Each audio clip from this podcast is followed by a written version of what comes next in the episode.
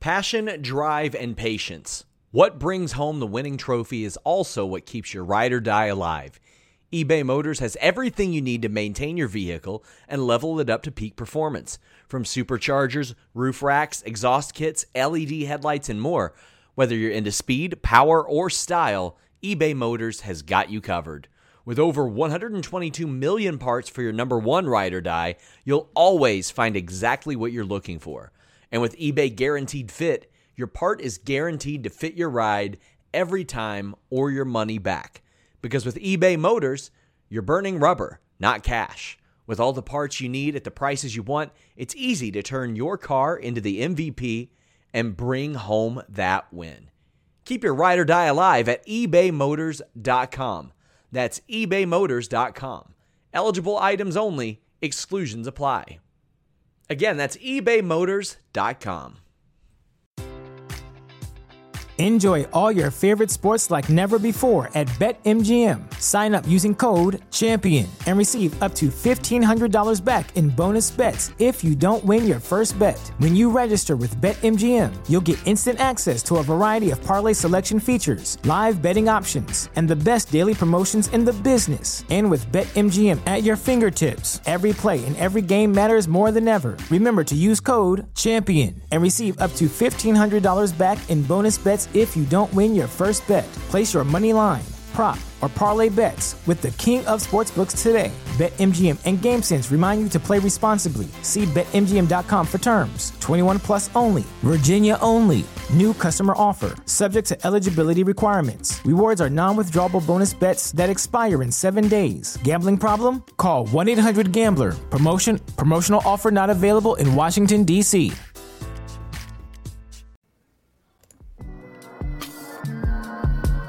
Yo. It's Grapsody with Will, Phil, and Reg, trying to keep it real instead of what you usually get from these talking heads. It's Grapsody, we're here to fill the void. Three black fans, different perspective, got to fill your voice. Coming with the podcast, talking majors, indies in between. Yeah, it's all that, and we're down with Fightful, better fall back. Coming for respect, we connect like a ball bat. No need to double check, these are all facts. You're listening to us talk raps. You're listening to us talk raps. Will, Phil, and Reg. Yeah, we're Grapsody here to talk raps. Yeah, we're Grapsody here to talk raps. Welcome to another edition of Grapsody. It's Saturday. It is January 14th, 2023. I'm Will Washington. I'm not alone here. Also with us, or also with me, is Philip Lindsay. Listen, is uh, what is today? It's November fourteenth in the year November? Of our Sorry, January fourteenth in the year of our Lord. Um, it is eleven eleven if you believe in that kind of thing. Um, I have come from the mountaintops to tell you guys a message, and the message is that people suck. Yeah. That's Yeah. it. Also here is is Righteous Reg. Uh, in the building, it's your boy, Media Man, your favorite rapper, your favorite writer, your favorite podcaster. Saturday morning, I'm not feeling the best. Uh, somebody trying to fuck me out of Fresno AEW, and I don't got time for it, baby. Damn. what? what now? Oh, you know, I just like have this little cough, and I don't want it to be existing still on Wednesday. Is what I'm saying. Oh, oh yeah, you're going to the Fresno show on Wednesday. Did you see the Fresno card? Would you think I would after they announced all that shit? Yeah, I mean, look, um, Kushida is is uh, having a week already, right? He was he worked uh, the what was that the pre-show for Hard to Kill, Yeah, yeah. I And don't know then- why? But yeah, okay. but now he, here he is uh, getting a shot against Darby. Um, you know what? Yeah, let this man have a little bit of a, a, a tour. So it's cool. I saw somebody uh, people making the the head canon of uh, they're like, look, that match yesterday at Hard to Kill was a number one contenders match for the TNT title, and you can't convince me otherwise. Okay, I Yeah, can man. see it. Shout out to Kushida, man. He uh, had a bout with what was it like, like Hand, foot foot, and- mouth disease. Yeah, hand, foot, and mouth disease. Uh, glad he's back wrestling, and um, yeah, he had a pretty good last year. So, looking forward to this. yeah, that should be cool. But hey, folks, this is Grapsody, and I want to make sure everybody knows that there's a couple of ways you can interact with Grapsody. First off, if you're watching on YouTube, leave us a thumbs up. Just right there. You're right here. Just leave us a thumbs up real quick. Uh, and also, you want to support the show, you want to get your message read on the show, we read your super chats all throughout the show. We read your humper chats all throughout the show. Super chats can be sent uh, youtube.com slash fightful. And we got a super chat right here just from Kai. Holy shit, it's Grapsody. And uh, got Tim Gordon says, bad takes always come out of the woodwork when women blade. Great street fight last night. Maybe Ruby dethroning Jade to take things full circle. I don't know what you're talking about. Bad takes. I didn't see any bad takes. I mean, we were just talking about that before the show, and it's. I mean, the the bad takes are, are out there galore. Listen. I've seen them all. Listen, I joked at the at the beginning of the show that you know I've come down with a message, but my real message is that enjoy wrestling and stop paying attention to what all these idiots online say. You don't have to combat what other people say. You don't have to look for other people that disagree with you to try and dunk on them. Just watch wrestling you enjoy, and this is supposed to be fun, guys. Like the the whole internet thing of you know having to go back and forth with people is dumb. Oh yeah, uh, and I mean, like I said, the, I, I can agree with the idea that, of course, the the bad takes are. Um, it's hard not to want to come to the defense of these things, right? Because uh, ultimately, you know that, um, like you you watched what took place last night, and you know that you know women are trying to get yeah, And it is a fun match, and you it, it's tough because how do I put this? So you know how it, this happened last time. Last year there was the, the women's street fight between TayJay versus um, Penelope Ford and the Bunny, and uh, they went all out. They had their street fight. They got bloody. Um, and the next day, there was all the talk about how women shouldn't get be getting bloody like that. WWE had a, a statement about it as well. Um, yeah, un- unfortunately, a lot of people may have either missed that match or that match didn't become a focal point because it was the next day after the. Oh right, right, right. Yes. So there was that too. Yeah, we barely even got to talk about it. But I either way, didn't watch that episode of Rampage, so Right. that's I, right. st- I still have yet to see that match. yeah, I did watch it that night, and um, and then kind of same deal here where we're we're kind of getting a lot of those same takes about Ruby and whether or not she should have been bleeding.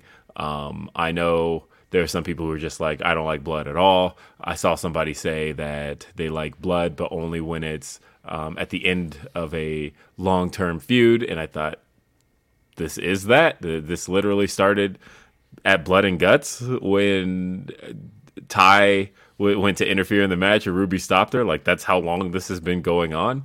Like, that dude, was Ru- over. Ruby had a different nose when this feud started. Yeah, that that started over six months ago, and uh, Ruby had her face broken. Like this was the payoff to a long term match. I, off the top of my head, I'm pretty sure there was like seven or eight matches that involved some combination. Because like Anna Jay's heel turn also occurred in this feud. Uh, like that's that's why it was she had beef with with both. Um, and I thought no, that this has been a long term feud, and Ruby has had a reason to get like kind of bloody. I don't know. I I thought that this was uh the right place and right time for all of that. Yeah, um, I thought it was, I thought it was a good match. I mean, er- uh, both teams coming out with their matching gear, I thought was cool. I thought Willow bringing her energy to to a hardcore match was an interesting thing to see. And I mean, if you're familiar with Ruby outside of WWE and AEW, she's done this other places. Like this is Yep. not anything new for her. And I I don't understand people that are like, we want the women to be seen as equals. We want the women to be able to do the same thing as the men, but not this. I Right. that, doesn't really make sense to me. It's like you want you want them to main event. They main event it. You want them to have long going feuds. This is a long going feud. You want them to be able to do step matches like the men. That's this. That's all 3 of those things. So what is the complaint?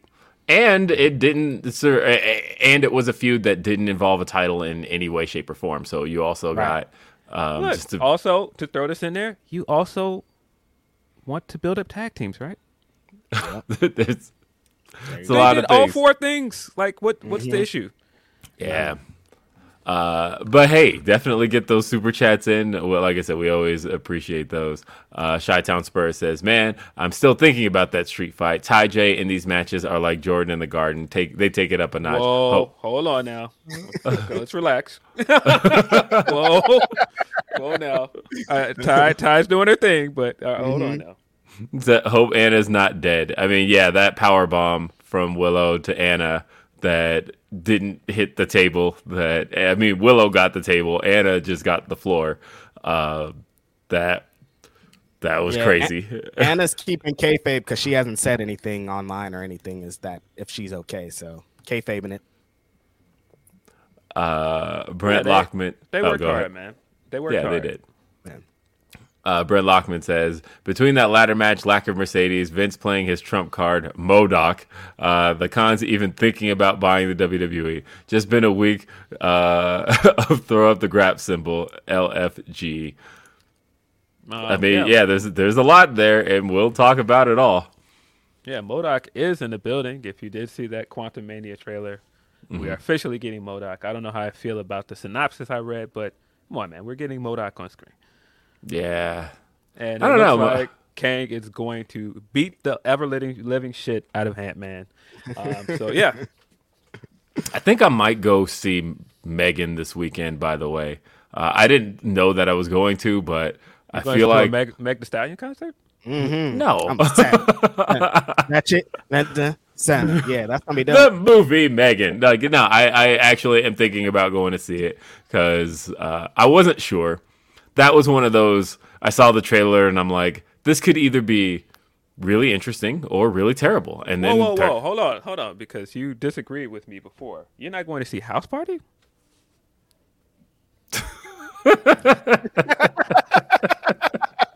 It's out. leave me alone, Phil. I, I, I'm just asking because you know I, you know, I Look. definitely will watch it when it comes to HBO Max. Yeah, I was gonna say, go I- out I- to movie theater to see House Party. yeah, there's no way I would. I don't know. Um, I haven't like read any reviews or anything along those lines because like that. That's the thing is if I'm gonna go out of my way, I need and like go see it. I need at least some confirmation that uh, the money I'm about to spend is. Uh, don't look at the know- reviews then. You know what's the funniest thing about this whole entire house party thing? Phil's favorite TV show is the director does this fucking movie. He did this movie. They're connected. Stephen Glover, Donald Glover's brother, wrote this movie. And Phil's still like, that shit's trash. But it could not like he's dope. We seen Atlanta. We know how he gets down. I I mean the reviews are really bad. well, what happened? What's the disconnect? I don't get it. so I uh, so- told y'all at the time what the disconnect was. Y'all wasn't trying to hear me. It's LeBron. Look, I mean, look at the entire ad campaign to this movie. It has all been focused around him. Right. Mm-hmm. Can you tell me who the t- two main stars of that movie are?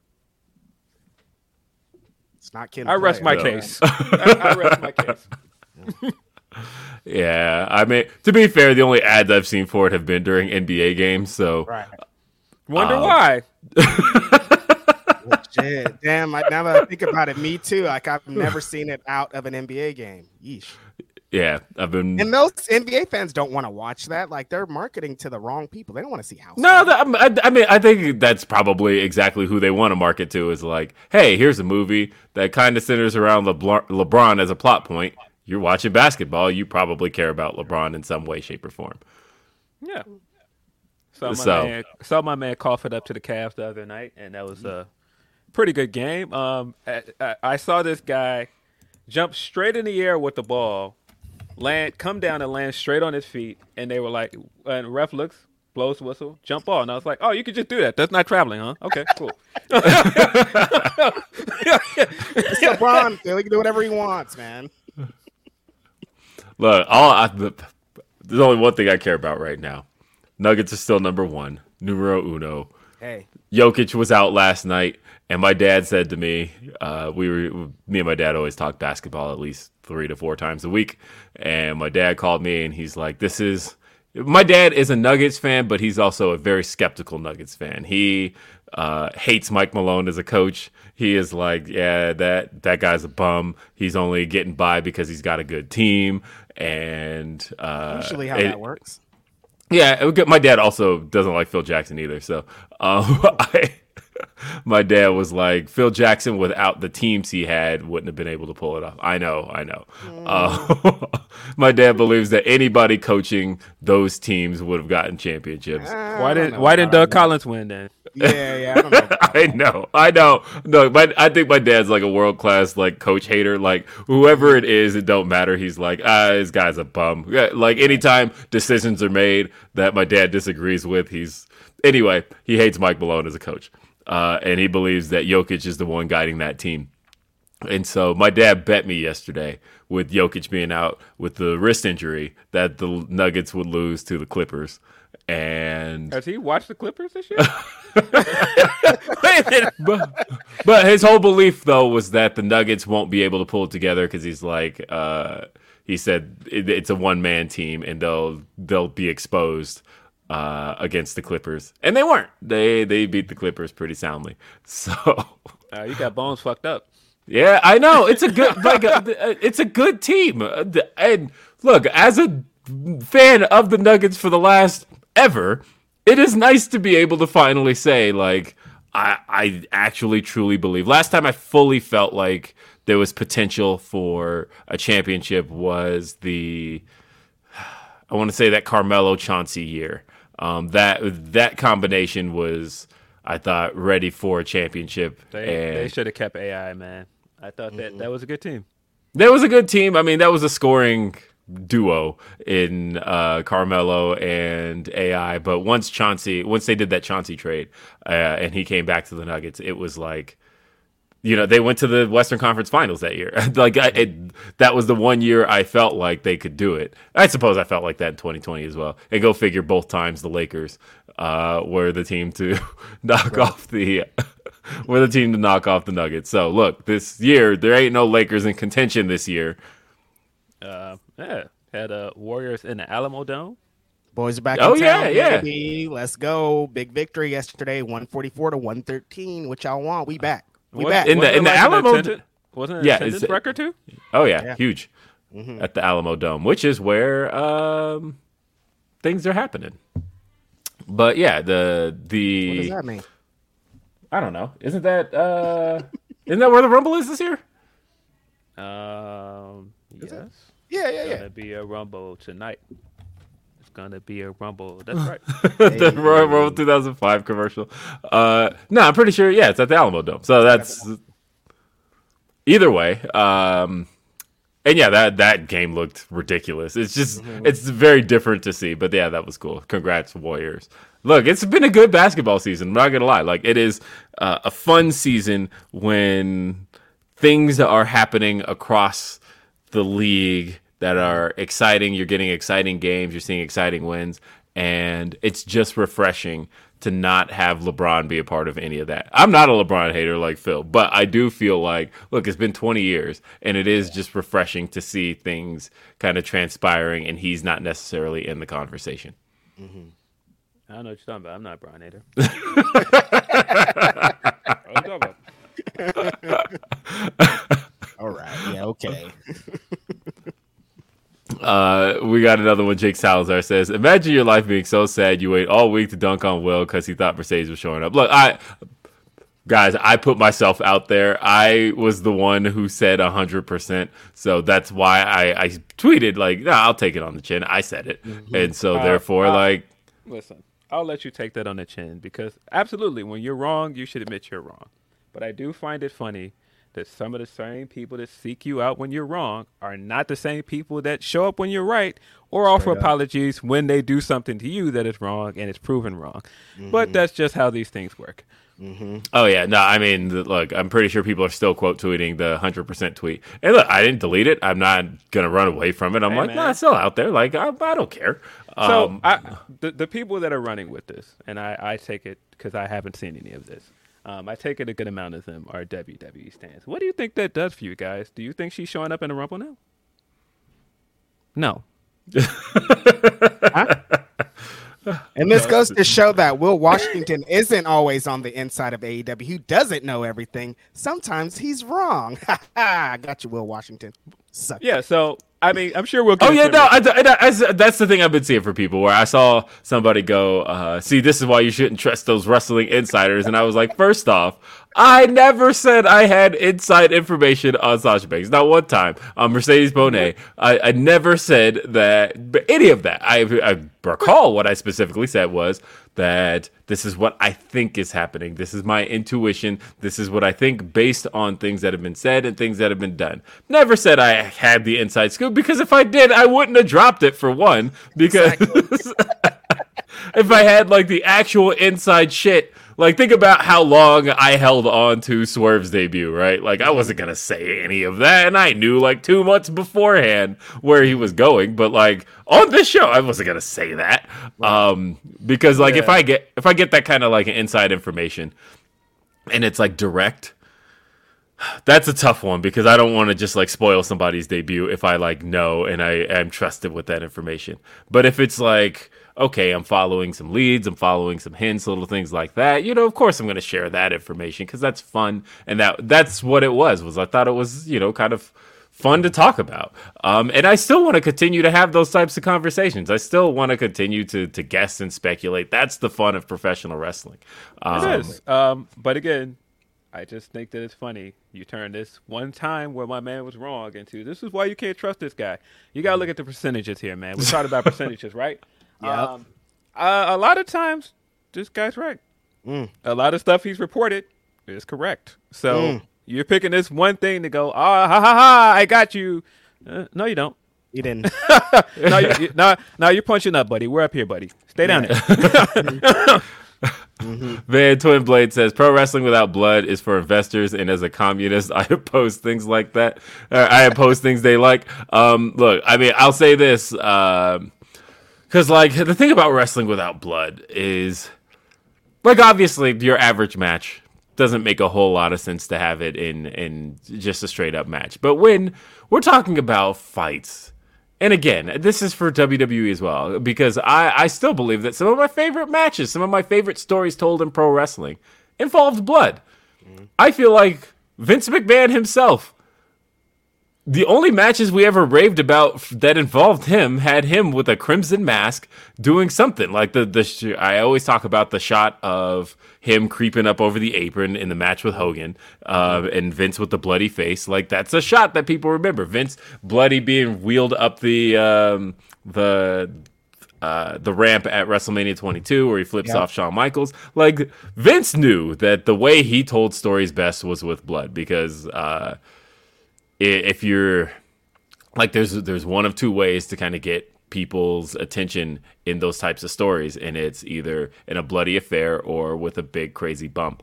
And to uh and the thing about blood is while it's a nasty visual that's all it is is a visual. Um, whereas uh, there's a lot more risk with literally anything else Yeah, it's like when I put that tweet out last night about Anna Jay. I was like, "Are you okay, Anna Jay?" And then somebody re- retweeted me, and they were like, "Well, Ruby was the one that was bleeding. You should be checking on her." And it's like these two things are not really the same. But I mean, it's it. Look, man, I just don't think it's that big of a deal. I mean, look, uh, one of the things that made Becky Lynch Becky Lynch is blood, boom. Yeah, right? Yeah. I mean, uh, imagine Mick Foley never bleeding. yeah. It's just weird.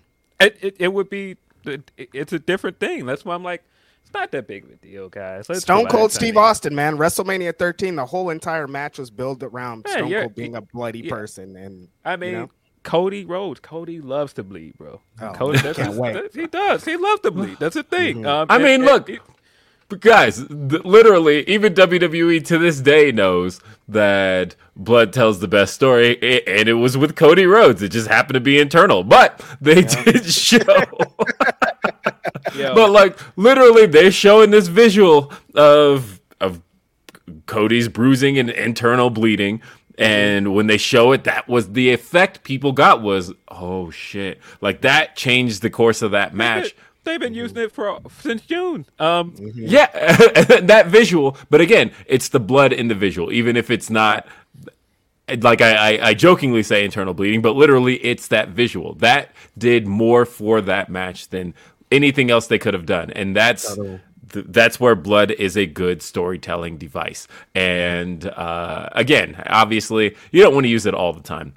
But even Hunter knew. And that's why it kind of surprises me when Hunter's like, yeah, we don't need to be doing that. Because again, think about Hunter's most over performances and the performances that put him over the top were, you know, him against Mick Foley uh, in the street mm-hmm. fight and being a bloody mess. Him against, uh, of course, you'll never see it promoted by WWE, but um, Benoit and Michaels at WrestleMania 20. Hunter mm-hmm. there with his crimson mask. Him against Batista, crimson mask. Like Hunter knew that that was one, like all of his biggest performances all had him in some kind of bloody fashion. I get why WWE doesn't.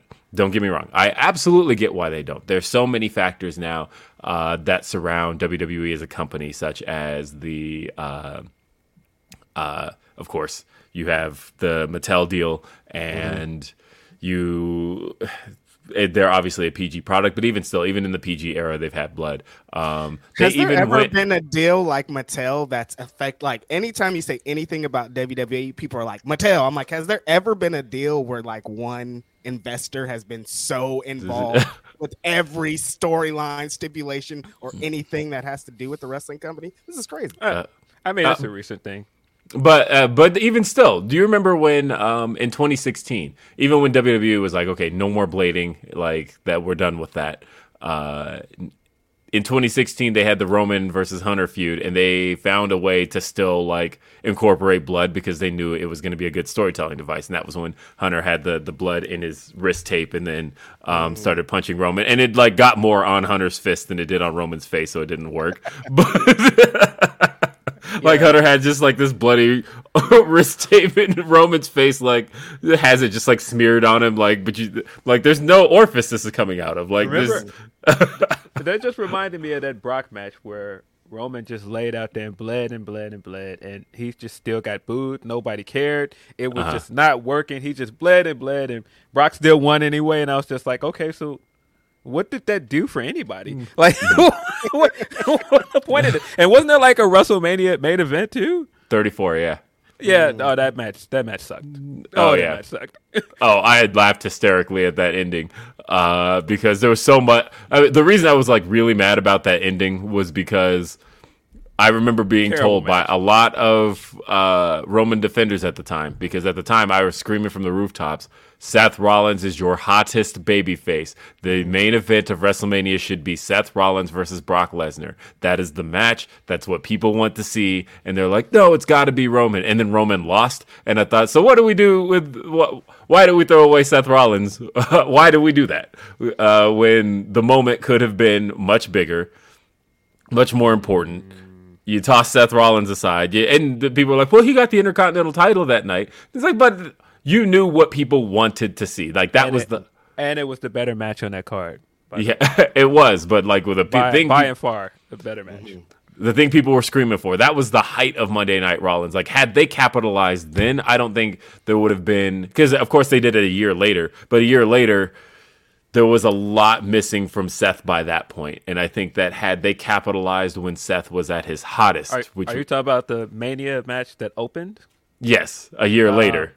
Yeah, yeah, but that's because I, I know. Uh, I know. It, it, was a year too late. Like had they done it, if had they done that 2018, I'm talking about beginning of 2018. Seth Rollins, super hot. Remember he had that um, that ultra performance in that gauntlet match uh, mm-hmm. at the beginning of yep. 2018, and he got to beat scene at the Cena. Beginning of Monday Night Rollins. Right. Had they struck that at that point, that should have been the point where they're like, okay, because that was beginning of 2018, and then um, it's like okay, Rollins is super hot. The fans are into him. They know he's the guy for these performances. Now he's facing Brock Lesnar, the world uh, Universal Champion. I think there wouldn't have been because obviously that's a year before the Fiend. I think that wouldn't ha- his babyface run wouldn't have gone the way it ended up going had right. they struck then and not a year too late.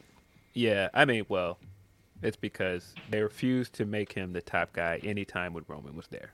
Yes, and and so um, they did wait too long. I did think the SummerSlam match was the better match. Um, I feel like that's one of Seth's better matches, and I feel like it's probably one of the, one of Brock and his match one of his matches that are like actually good in my opinion.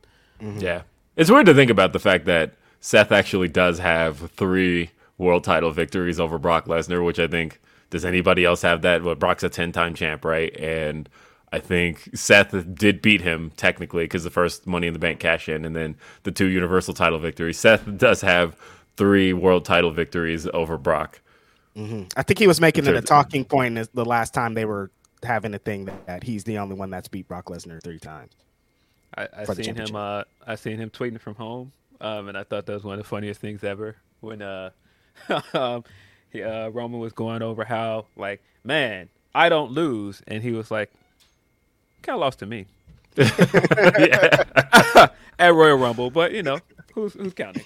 Mm-hmm. Uh, Jake Salazar says, I stand with Reg, unlearn the word botch. Um, I mean, there's a lot of phrases I kind of want I learned unlearned. a lot of wrestling terminology that you use. Seriously, yeah. Like honestly, the phrase I kind of want done away with because I think there's so much more to it than that is booking. I am like ah. so done with the phrase booking because um I just feel like uh, if I were watching a TV show that I where, that where things I didn't like took place, um, I don't know. I would be talking more about the show than like, ah, this is the, the.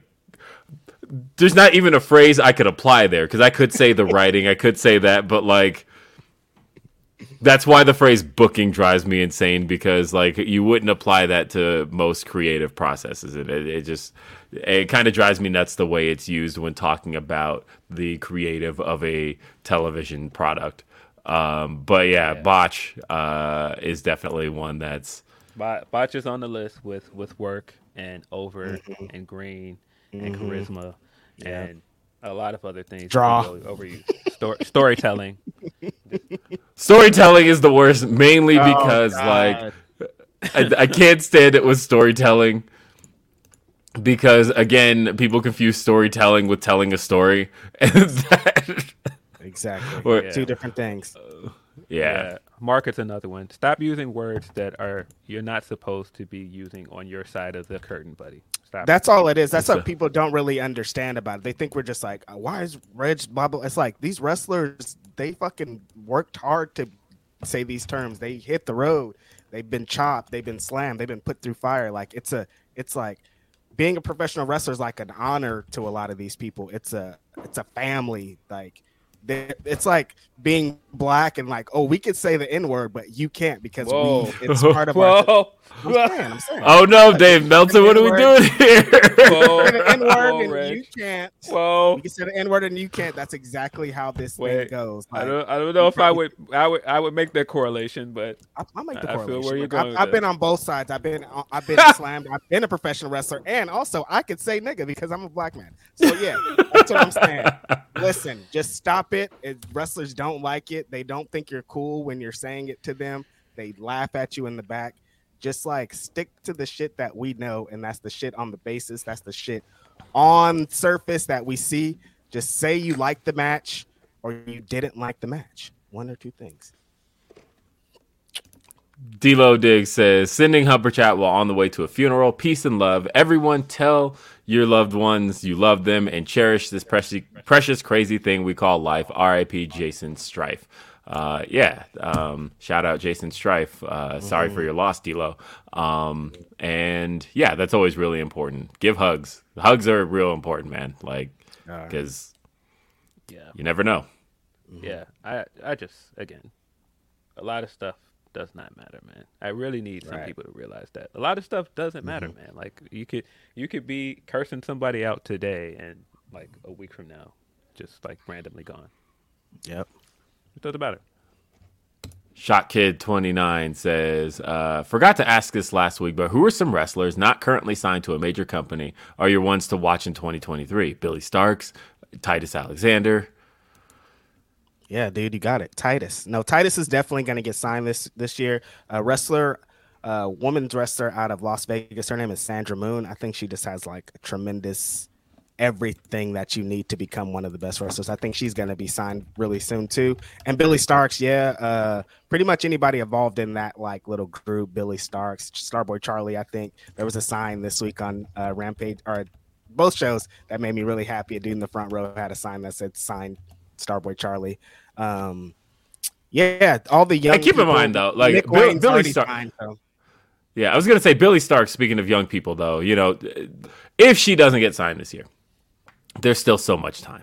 Just turned 18. Like there, there's so much time for Mm-hmm. Billie Starkz that uh, for her to be where she is now already is is already far and ahead of uh, of so many people. Like very few people have pulled off what she's pulled off this quickly. Maybe Roxy, and that's about it. Um, And so, as far as she's concerned, give her time. time. Yeah. yeah. I mean, I would watch out for uh, uh, Bryan Keith is one that I always Oh, like Come on, super underrated. Um, how could I man, watch out for what EJ is going to do this year. I think EJ Nduka is going to have a good year. Uh, and you know, me and Reg talked on Day After Dynamite last night about the fact that uh, one of the things we were taking a look at the 2022 signees from AEW, and it's kind of a crazy thing, but when you look at that list, uh, other than maybe Swerve and Keith Lee, a lot of the signees that worked out best last year were the indie signees. Um, and that the, I think those all worked out a whole lot better than the ex WWE signees. Like, you know, we talked about William Regal was, you know, we got good stories out of Regal and all that, but he went back. Um, Jeff Hardy didn't really work out.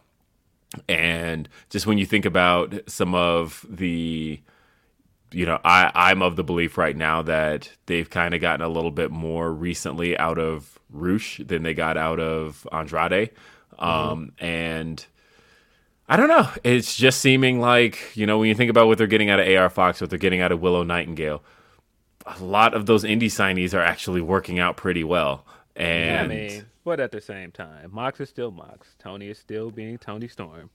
Well, I, I, get mean, just of, saying. I mean, I mean, just out of 2022. Like when you just look at the list of everybody they signed, ver- like the released ones versus the indie signees, I feel like they've been able to kind of, and and I think what it to me is is that when somebody's released from WWE and signed by any other company, they come in with the expectation of what you saw before and having to be better than what you saw before there, right? Because um, well, there there is this kind of set list of expectations. Whereas when you sign an indie person, you kind of get a little bit of a blank slate. You kind of get because another one I'm thinking about is Konosuke Takeshita and how he was somebody that has really worked out for them. But again, he, they get to make an impression on fans without any kind of preconceived notions about it.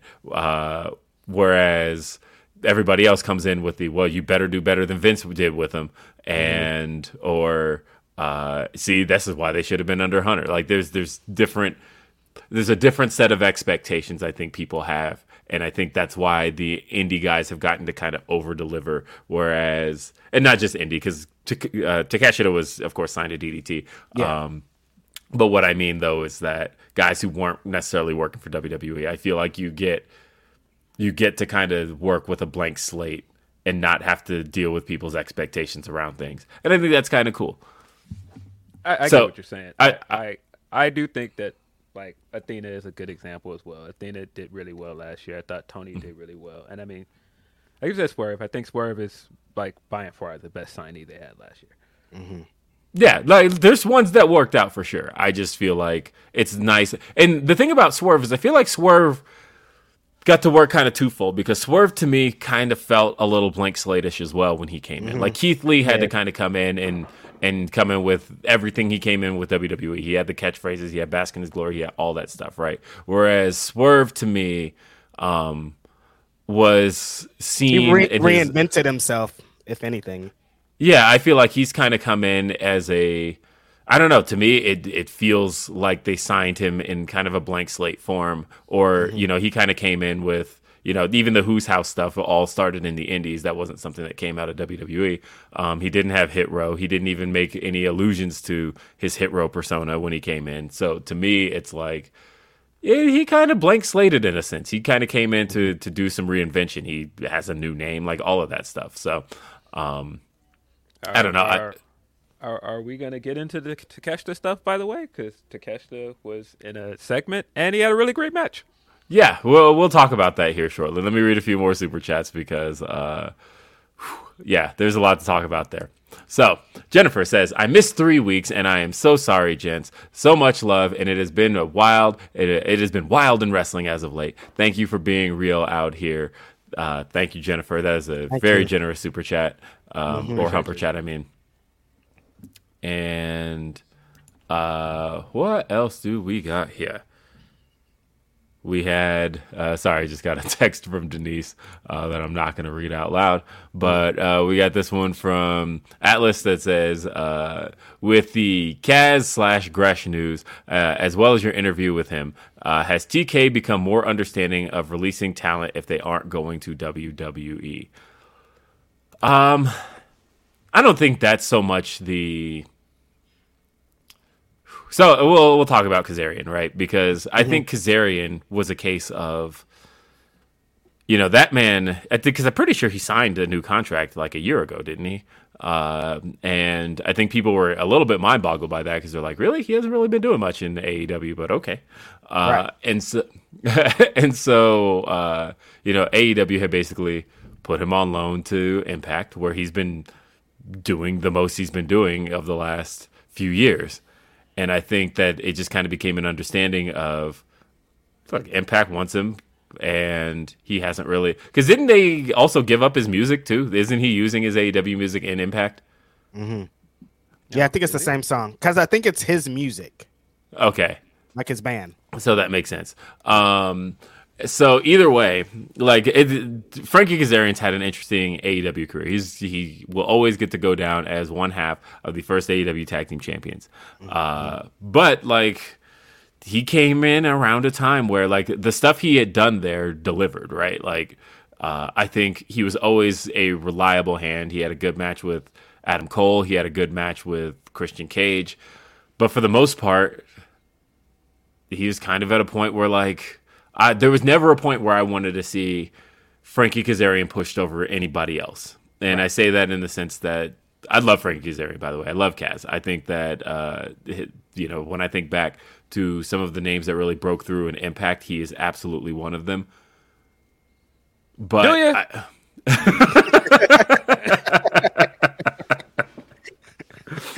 but it, it but it's interesting that like there was never a point where I wanted to see him like I never would really would have would have picked him as like a TNT champion. I never really wanted would have picked him as a world champion, but he's always been a good hand for that. But when he was in Impact, there was so much he was able to do and accomplish there. And so it's like that is the better place for him, honestly. Um, and I, I think that it, it's an interesting little kind of amicable split where I think that he kind of saw, look, this, this is a better spot for me in Impact, and uh, they seem to be utilizing me in a way where I'm getting the best out of, out of my career. And honestly, as far as AEW is concerned, I don't think it didn't seem like there were any like hard feelings or anything like that. The fact that Tony just kind of willingly let him go, I think, is a sign of how good the relationship was.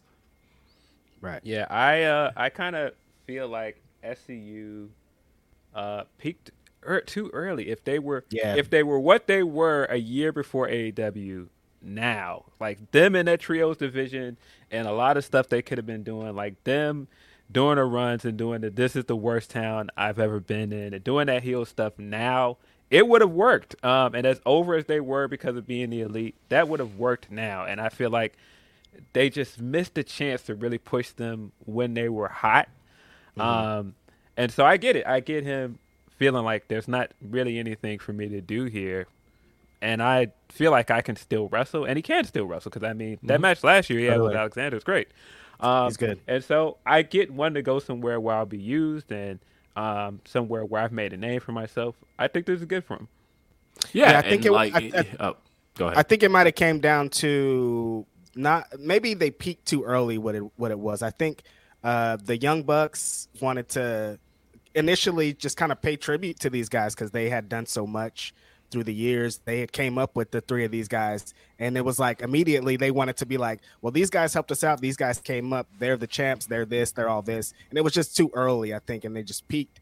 And then i thought it might have been because like chris daniels is winding down his career but he's like still going at it on the independence and still having a great time. And like scorpio sky i guess is still injured. He's so- also using that to scout, though. that is Also, actually, yeah, because Yeah, because because he is still head of talent relations for AEW, um, and like what's the so best way to scout a guy is than being in the ring with them yeah it makes a lot of sense Yeah.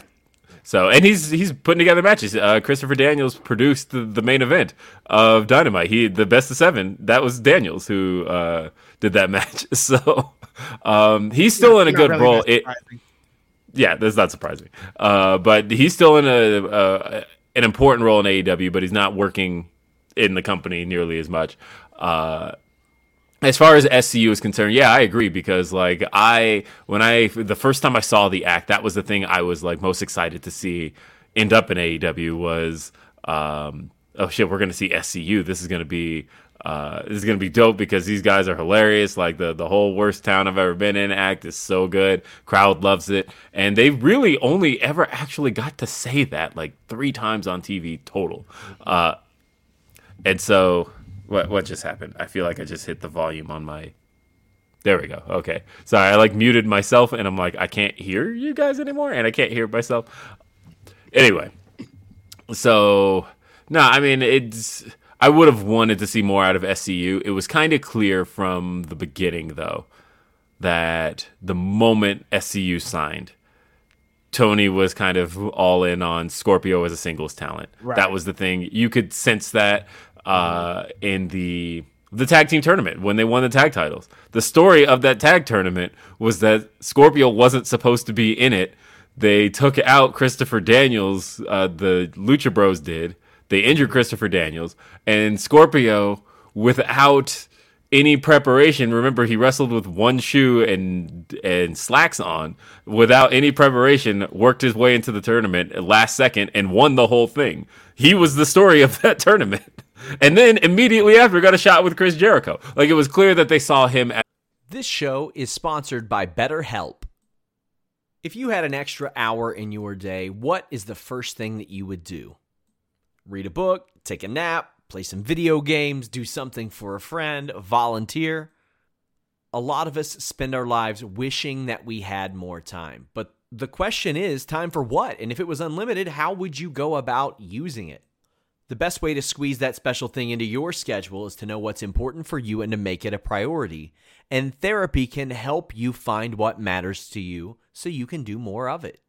Therapy is so valuable. It's gotten me through some tough times, really helped me reflect on things that are important, specifically with BetterHelp. If you're thinking about starting therapy, give BetterHelp a try. It's entirely online, designed to be the convenient, flexible, and suited to your schedule. This is so beneficial when you've got that crammed schedule and you can't even imagine finding that extra hour. You can do it all from home. Fill out a brief questionnaire, get matched with a licensed therapist, and switch therapists at any time for no additional charge. Learn to make time for what makes you happy with BetterHelp. Visit betterhelp.com slash fightful today to get 10% off your first month. That's betterhelp, H-E-L-P dot com slash fightful. It's so flexible and it can help you find that social sweet spot with BetterHelp. That's betterhelp.com slash fightful. as a singles guy more so than the three of them as a trio. And I think that uh,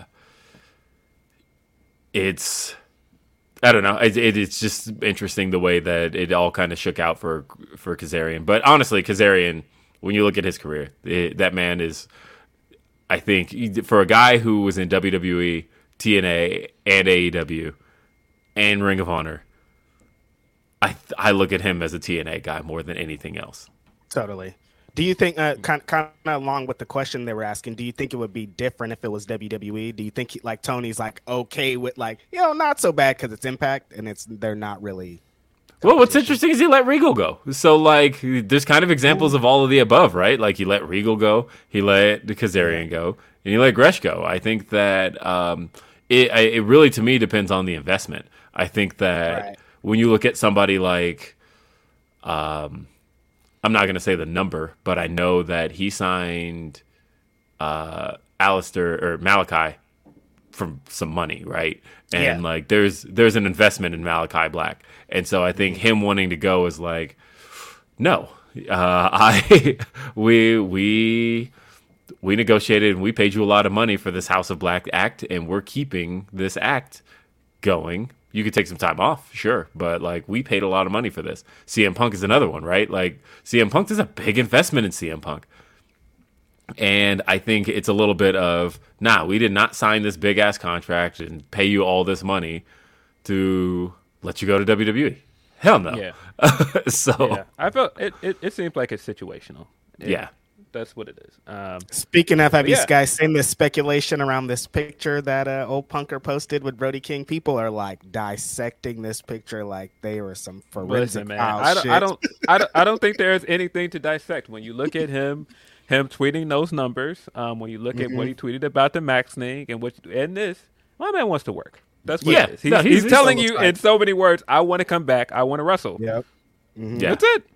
So, uh, yeah, I, I think some gears have to get in motion. Um, I, I, you know, his Instagram post about uh, his comment on uh, MJF was uh, interesting because uh, th- I heard some things around that I, I can't really say, but it's. But it, it's it's fascinating, right? That Punk is he is talking a lot, and he's talking in the right space, right? Because Yep. I think Punk knows that if he were to do any of this on wrestling Twitter, oh, it's a nightmare. Uh, but. He's he's in the right place. Don't the, that other place ain't ain't all that great. IG. I know. I think he's like, look, I know Instagram is the place to do this because wrestling Twitter is such a, a different beast. You you can say it sucks. Okay. You can say it sucks. We're trying to Tony Khan me here talking about this. Say it. No, no, no, no, no. You, you know, we don't have to dance around this. Wrestling Twitter sucks, man. It, it does. It's, it's mm-hmm. it's it's a toxic place, and I can understand why he doesn't want to be there. Yeah, like he has not posted in months on wrestling Twitter. Uh, Twitter, period. He is keeping quiet, but on Instagram, CM Punk is very active on Instagram, and he is he comments on stuff. He posts stories. like CM Punk is out there on Instagram, but I wouldn't surprise me if he doesn't have the Twitter app installed at all. I think he just Nah, he look, he he's having a blast doing what he's doing over there. And listen, I've already said how I feel about this. If if this means that it could lead to an amicable situation, great. If it doesn't, it doesn't. But uh, I think everything he's essentially saying in these IG posts is that no, I think the rumors that people were saying I didn't want to be there are not true. I do want to be there. It looks like a step in the right direction, I think, more than anything. You know what I mean? Because like he could still be not saying anything or still be salty, and it seems like he's not as salty as he was. Hey, yeah. man, I mean, look, I, uh, I, lo- I looked at that A when fight he was will on- always humble people. True. a fight will always true. humble people, man. That's I mean, I, I looked at that comment because I've been. You can kind of feel it in his tone ever since he was on commentary and he was uh, and he mentioned that line of "Oh, you don't want me in your locker room." Like it, you can tell he's he's in different spirits about it all, and uh, I don't know. I don't know what the future holds as far as Punk's concerned. Because the thing I do find interesting too, and that's why I asked Tony that as the last question is: at the end of the day, he's still an injured wrestler. right. And so he's still a guy who just had surgery. Um, he did post uh, pictures of himself like back in the gym. Uh, so he may be finally getting to a point where he can start working that stuff out again. Yeah, I don't know. I don't know. It's interesting. Danny says Mercedes telling Vince and Tony to fuck off, becoming the highest paid gaijin ever, selling 40k new New Japan World subs uh, on a rumor, and selling out the or selling out Battle in the Valley with a thousand plus tickets in under a week is really triggering neckbeards worldwide. Uh, the Mercedes stuff is very interesting to me um, because I, I think the way that people are taking certain things and running with it are very funny. Um, I, I, I, I, I, think people going, haha, we showed you guys. No, I, I, I do think she was planned to be here. Yeah. And I think that uh, something changed. I think that's what happened. I, I, I don't think that this was a matter of, oh, you guys read too much into it. No, I think that there were plans to bring her in for this match, and it just changed. I don't know why it changed, but something changed. Guess we'll find out. Um, and I, I don't believe that that means she's never coming to AEW. By the way, No. I don't believe that. I do think that she will be there. I think I it's just- unavoidable just because I think that at some point, even if she doesn't sign, I think uh, yeah, that you can't, especially with her being a part of New Japan, you can't do Forbidden Door without her. Then, in that sense, Yeah, uh, look, I'm not saying that I believe that she's going to come in and sign. I didn't even believe that with her coming in possibly for the tag match. Right. But I do think she will make an appearance on AEW television at some point this year. Um, it, it's just too many too many things connect here. I do think that she will be IWGP Women's Champion at some point in 2023, and so it just do you makes too think much she sense. beat? Are you worried she beats Kairi immediately? And I wouldn't say I'm worried because I don't think that it really matters. Because I think if that report is true, Kairi was never supposed to be the first champion. It's supposed to be Mighty. Right. Um, And so I I don't think that it hurts Kairi if she loses because she still has the title of being the first. She still had that legendary match at the crossover show. She still was in the dome. I don't think it hurts her at all. All right. Uh, let's see. Jake says, uh, "I'm going to have uh, what does it say? I'm going. I'm going to have all the country people near me madder than election day when I start cheering for Kang to beat the brakes off of Ant Man."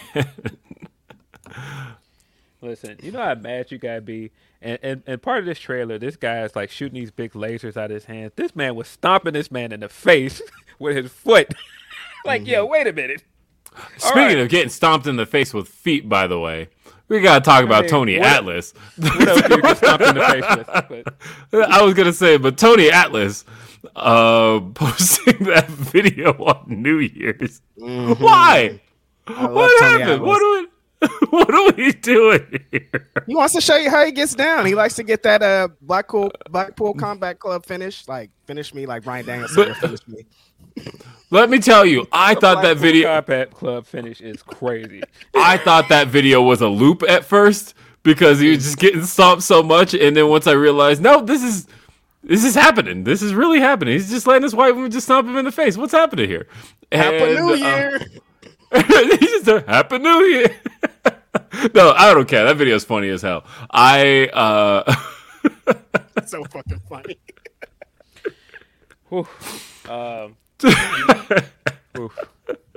Tony Atlas. Uh uh, Let's one see. of The the- best of all time. Y'all remember that uh True Life I'm a Pro Wrestler where he's baking chicken? That's like classic, classic, classic material. Tony Atlas is one of the best ever.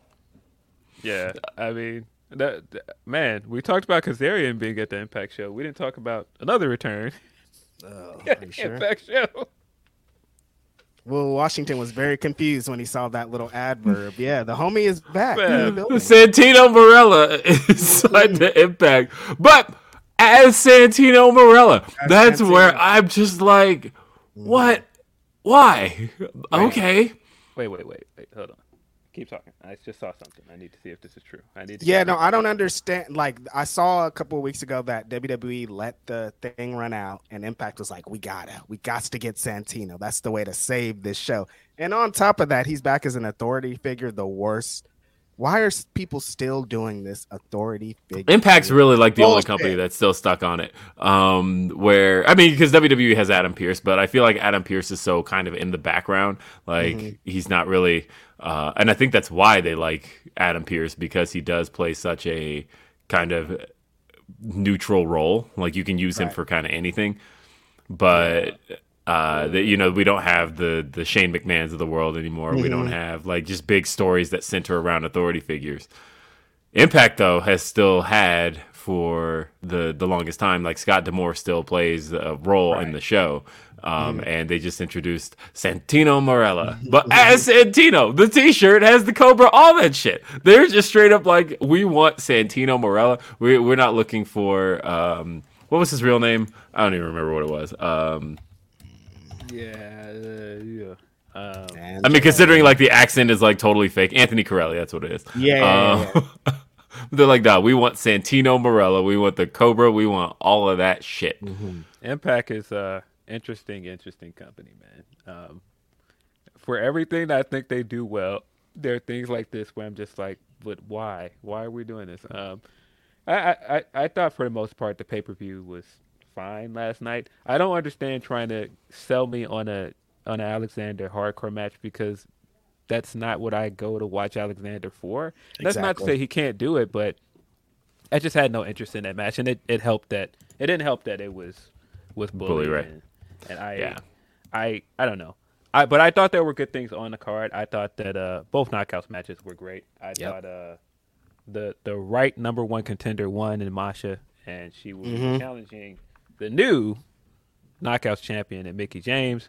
Uh, I thought the last rodeo stuff was all great leading up to this match, and uh, her and Jordynne had a great match. Um, That But, entrance, uh, the Mickie entrance, that was hard. Yeah, that was dope. Um, but yeah, but the thing that I saw that I was trying to confirm, uh, it seems like uh, Jenny is retiring. Oh, really? Uh, uh, per ten minutes ago that she just tweeted, uh, she is hanging up her boots uh, because she had to take time away due to injury. Um, that's unfortunate because I think that she never really got uh, the run that she should have with WWE. I I, I think that of course she had to run with progress and um, she was a staple um, in uh, the Brit wrestling for a while. Um, but I always felt like she should have came over and been NXT UK Women's Champion at some point, and it never happened. And then once NXT UK went away, I was like, all right, where's Jenny? Where, where is she? Why is she not wrestling? Um, if you guys don't know, she's dating Walter, and I'm like, Walter's over here. I see her with him on IG and stuff. So why aren't they using this woman? She's amazing. She's a great wrestler. She has a great look. Um, so I guess we now know why that you know it's been injury related. Um, you know, sad to hear. yeah. Fucking injuries. Damn. Sorry, that was exactly what I w- was just sent to me. Thank you, Drew. By the way, uh, shit. and so I was looking at it at the same time. Um, Van Twinblade says, "What does your dad think of Stan Kroenke? I mean, he thinks he's a bum too. Uh, like, look, I think it's just an old basketball fans, and I'll probably be one too, who just like look at coaches, look at owners, like ah, it's a bum whenever your team's not doing well, and uh, so either way." Uh, single blue note. The panda says Knicks president Phil Jackson did great. Um, wait a minute now. We're not going to blame the fate of the New York Knicks on Phil Jackson. New York Knicks suck on their Yes. own. Um, Dolan is a bigger issue to that team than Phil Jackson. And I'm just going to point out. I know this is might this may hurt your soul as a Denver fan that drafted him. He was right about Melo. There you go. Mellow. I saw a stat, by the way, the other day that uh, Jokic has officially played one more game than Carmelo Anthony did as a Denver Nugget, and I thought, what the fuck? Like that that took a minute to even compute because Jokic still feels so fresh to me, and like Carmelo is still even without a championship, he's still kind of an institutional name with the Denver Nuggets, and just to think that wait, Jokic played more has played more games for the Nuggets than Carmelo did. What? I mean, really, the thing that's going to be his claim to fame is going back to New York at this point and being a New York mm-hmm. Knick. It sounds crazy, but I feel like his his time in New York is going to be like really the thing people remember him for. I don't know because he went to the again went to the Western Conference Finals with the Nuggets. I still feel like career wise he's going to be looked at as a Nugget. If his time had ended, I think more positively, uh, then I think that would really be the story of his whole career. But the fact that it ended in such a uh, you know contentious run, people were literally chanting, and I was one of them because I was at that game, the first game without Carmelo, chanting "Screw Carmelo." And Yeah, but I, I mean, I think yeah, he had more success as a Nugget, but I think like what he means to New York basketball, like for a minute, he was the face of New York basketball. Yeah. and so I, I think he's definitely going to be known as a Knick more than a Denver Nugget. Hmm. That's interesting because I, I do associate him with Syracuse for sure, but I also Yeah. just associate him with the Nuggets, and uh, but of course it's because I'm a Nuggets fan. I, I, guess I don't see it from an outside perspective, so that's right. interesting that you said. yeah. there was way. there was a period of time that uh, the Bulls were going hard to sign Melo. I don't know if you guys remember that they put up like the like the billboard and they were like mm-hmm. trying to get in mm-hmm. here. I do remember and that. I was one of the few people at the time, and I was like, no, I don't want him. Who I mean, that you wanted that came I to the Bulls?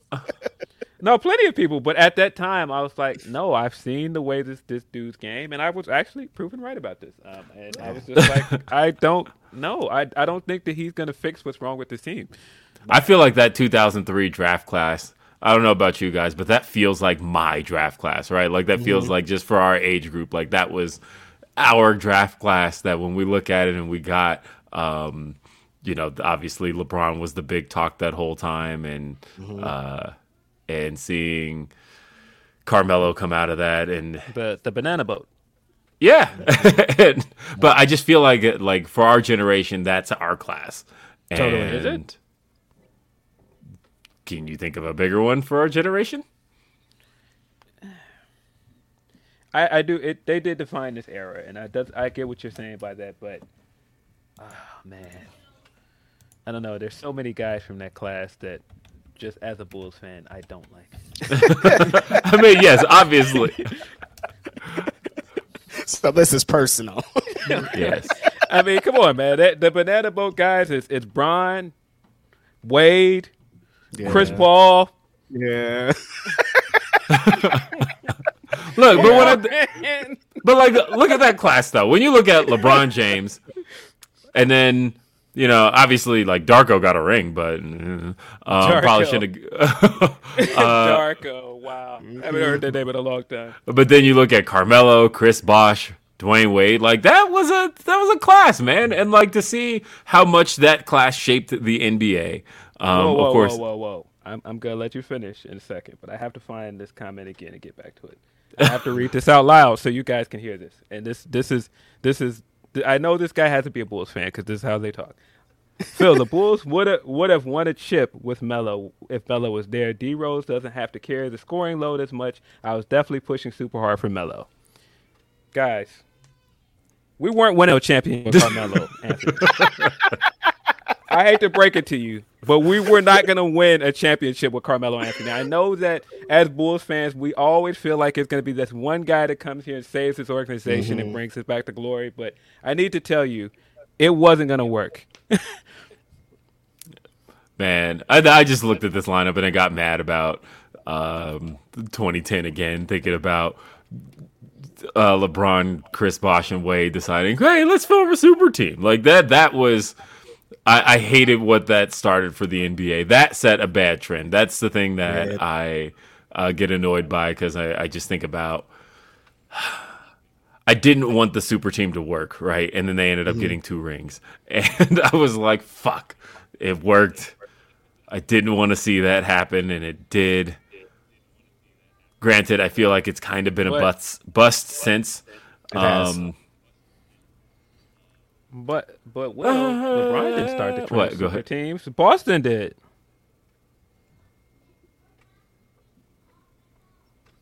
That's that's what LeBron guys say. Yeah. it wasn't LeBron. It was Boston. Boston started the super team trend. It wasn't LeBron silly.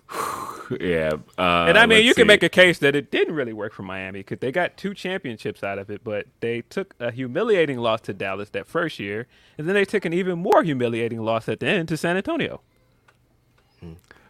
Back to wrestling, though. Tom LaValle asked, "Yes or no, Will? Do you know the name for Grandin?" Uh, no, but I will say that you know I, I mentioned that I had to uh, drive those guys around the whole mogul affiliates group.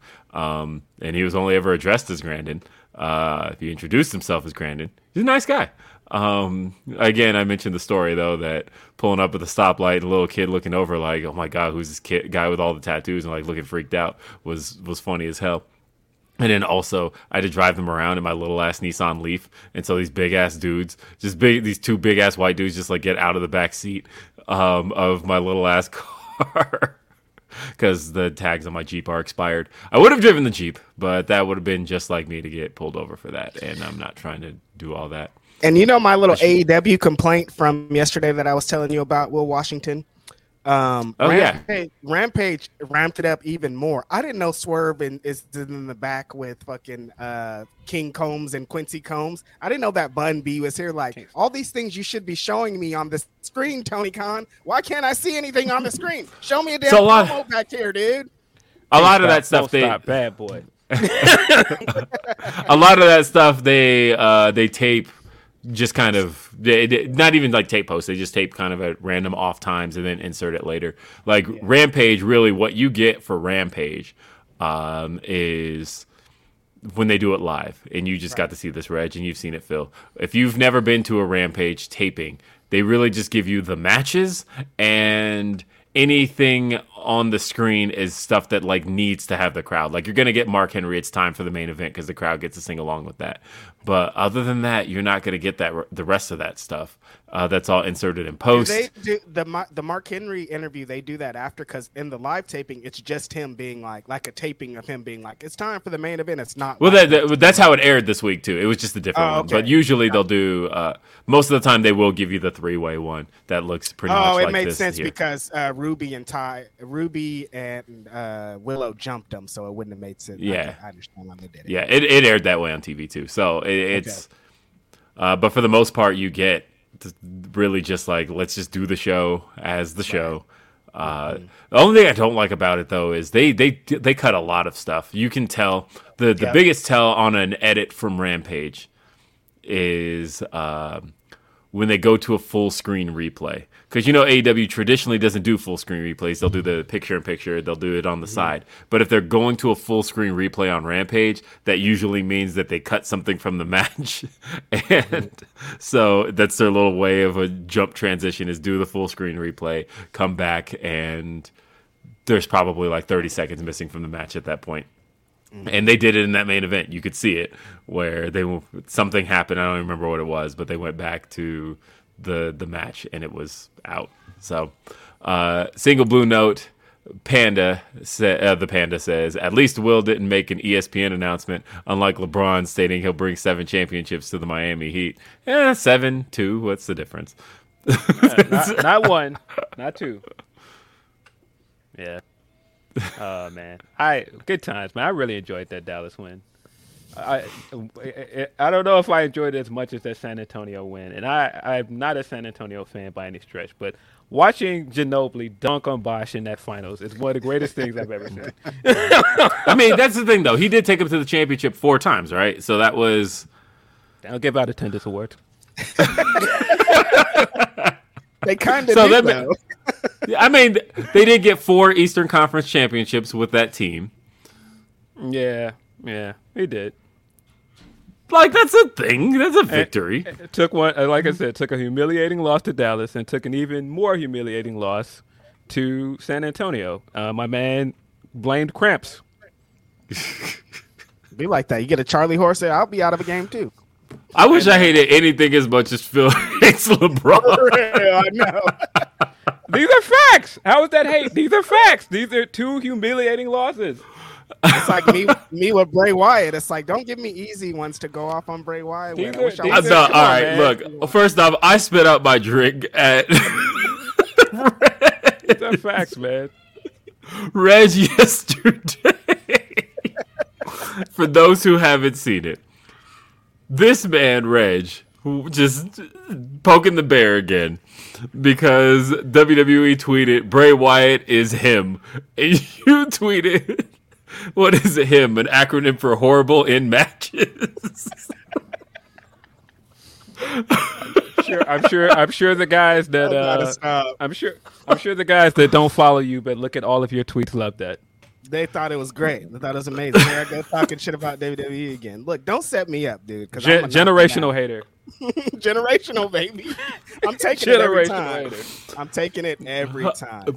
Look, whether or not you love Bray Wyatt or hate him, that's funny as hell. Um, Come on, give it up.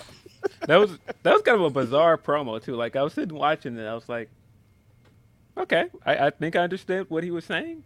Um, I mean, why did he just open with "I am Uncle Howdy"? What does that mean? What does any of it mean? Maybe, maybe, maybe, maybe I am D'Angelo. Maybe we are D'Angelo. Like I could have sworn the last two weeks we like is he saying I don't understand. What what is this supposed to mean? Because a week ago, Uncle Howdy hit Bray with um the the fucking sister Abigail. Yeah. Are these the same person or not? What is happening here? They're not the same person. They they were in this, in in ring at the same time. So they're not the same person. They we they're very clearly not the same person. They've been showing us this for weeks. But now Why did he say that? To further confuse you and to get you to come down the rabbit hole with him. I don't want to come down the rabbit hole. I don't want to watch it like that's. I I'm uh, I, I am definitely, and I hope the match delivers. I will be watching the Royal Rumble for sure, of course. I hope Uh, the match it's one of my- delivers. He says, "I'm off of this podcast." I hope the ma- I'm off. I- I- come on, I'm sure it'll be fine. What, come on, man. Look, I, I mean, I hope it's go wrong. Look. I hope it's something, right? I hope it's something remarkable. I hope it's something that I can, at the end of it, say I enjoyed. He says. Yo, you, so I'm really trying to be positive here, Rich. so I, I did the, the two things they did this week, and and again, I'm not one of those. All of this Bray stuff is horrible, but but they, no, let me let me finish. Let me finish. So, I'm, I'm not one of those guys that thinks all this stuff is bad. But they've got to stop doing these abrupt ends and just going, well, well, commercial. And it's like, but wait a minute. Like the, the Alexa thing this week, they did the they they had Alexa come out, and I thought Alexa cut a pretty good promo. Um, she and she gave the line of you know, Bianca shouldn't be afraid of Bray or Uncle Howdy. She be, she should be afraid of me. And I was like, all right. And then Uncle Howdy comes out and he stands out there and they stare each other down from across the arena. Cut to commercial. And I was like, all right, but we've got to get to a conclusion to some of this at some point. That's my point here. And like I said, I don't think it's bad, but it's like if you're just going to keep ladling out us these small developments, we got to get somewhere at some point. This has been going on since October. So uh, on to SmackDown. Also, they made a pretty cool uh, an announcement that kind of has to do with a little bit of what Phil's been pitching for a long time. This tag team tournament, right? It does it seem like they're splitting up the belts? Possibly. That's where it seems like this is leading here. Like, how do we Um, finally get to this point? Yeah, well, eh, we got to start with Raw though, because now your boy Dom Mysterio helped Judgment Day become the number one contenders for the Raw Tag Team Championship. Oh, Um, okay. I I haven't been the biggest Dom guy as a wrestler, but character wise, this guy's killing, killing it. Like, he, Yeah. did- I, listen, this week is when I finally had to just completely give it up and go, look, Dom is killing it, man. Yeah, no, honestly, the, the, when I tweeted that, um, and I could tell they're on the same pages as me. As a matter of fact, WWE on Fox tweeted uh, the the same thing. But when I tweeted that picture of Prison Mike from The Office, um, that was endearingly. I, I meant that from the perspective of the idea that Dominic Mysterio spent probably a night in jail and has come out with this completely changed persona. Like I, I, I was in prison, and like the idea of it is is hilarious, and he's he's selling it really well. And uh, again, it's it's prison Mike all the way, and it's great shit. Um, this is very very good. I'm actually unironically into Dominic Mysterio's new character. Yeah, So- I mean, I I think it would have been very easy for them to do the Thanksgiving thing and then have him come back and repeat the thing in Christmas. But to give us the Christmas thing, and we actually got like a pretty good development for two weeks of that was good because I, I I thought the Christmas thing was funny. I thought uh I thought him going to jail and getting the the teardrop tattoo was also funny. But listen, him showing up and and like the the Grape Street flag and like the cholo shirt and everything hysterical. Um, his his his pose when he came out was great. The the the Martha Stewart line, all great stuff, man. Um, I thought that if anything that took a little bit of my enjoyment away is that I felt like Corey leaned into it too much. He he gave a really good line at the beginning of the match, and then he just kept going. I was like, all right, you can you can dial it back a little bit, like because he he uh he referenced uh, Tupac at the beginning. He uh he uh he uh quoted "Ambitious of a Rider," and then he kept going back to the prison references all match, and I was like, all right. Let- Nah. calm down. Let, let's Raw bring commentary, I think, is probably the besides the the crowds. Raw commentary, I think, is the thing hurting the show the most. I am not feeling Kevin Patrick. I I was willing to give him a few months on it to really start to gel with Corey Graves. I don't think, and it's not a knock against him. I just don't think the chemistry is there as a team.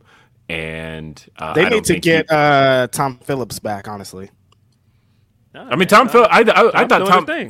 I know. Because I thought that Tom Phillips, uh, Corey Graves, and Byron Saxton were a great trio. Yeah, Yeah, I I think like that trio just worked together very, very well. And WWE was just set on not letting them be a trio, like from the moment they broke, like because they were SmackDown Live trio, and I thought SmackDown Live had the best announcers. And then as soon as they went to Fox, they were like, actually, we don't want any of these three together again, and we're gonna make sure you don't get to see them together again. Um, I do want to talk about Kevin versus Sammy from last night, though. What is going on in your house? Something It is sounds going like, on like up somebody there. is like, Party like time. having like a It's fight it's it's, it's it's my kids, um, and I am going to text my wife really quick. it sounds like they are just like get him out of here. it sounds like they're like full like flight mode up there. What's going on? They're just So wrestling, funny. I'm sure. Nah, it's just Saturday morning. It's lit. Hold I'm on. savage. Can't believe what's going to watch Meg the Stallion tonight. That's hard. Now, my friends recommended me that movie too, but I, I don't really watch movies like that. But they were like, it's super interesting, but nah, I don't really. Nah, not for me. J Love says, "Do y'all feel TK knows how to book the bigger talent on the roster? Objectively speaking, I feel TK makes the big guys always lose." Um, Uh, Oh, do you mean like size big, not like yes. okay. Okay, Um, all right. That's why I was, I was asking for a clarification too. Um, Mm-hmm. I I do think it's. I, I mean, AEW is definitely a company where smaller guys thrive. Mm-hmm. Um, so I can see that. Um, I don't think that they've had that big guy that is a, a legitimate star yet. Um, and I no no not no knock to anybody, but I don't think that they've had a big guy that just has it like that. And I, and I feel like they've used big guys good sparingly. Like I, they got good stuff out of Archer, but Archer is far and away better in New Japan. Um, I mean, I think it's just a simple case of who the AEW audience has gravitated toward, and I feel like the only big guy that they've ever gravitated toward was Wardlow. Wardlow. Um, but other than that, there's not really like a big push for those guys, and Right, yeah. uh, I think that you've got to cater to your audience. I don't know, um, because I, I, I I I see it both ways. I see it as a side of well, big guys draw, but it's like, but also you know what is working for you versus what isn't. Uh, yeah, uh, yeah, and I, I would. I, don't, I don't know. I, I don't know who the big guy is that should be getting pushed and isn't. That's my only thing. yeah. Yeah, and I would rather him go with what works than just try and go, oh, this guy's big because we've seen that's what the other company does. Like, that mm-hmm. big guy equals equals draw, mm-hmm. and not always. It's like so. I don't know. I think that he's gotten good things out of some big wrestlers, but I just don't think he's had that one that is just like an undeniable success story for him yet.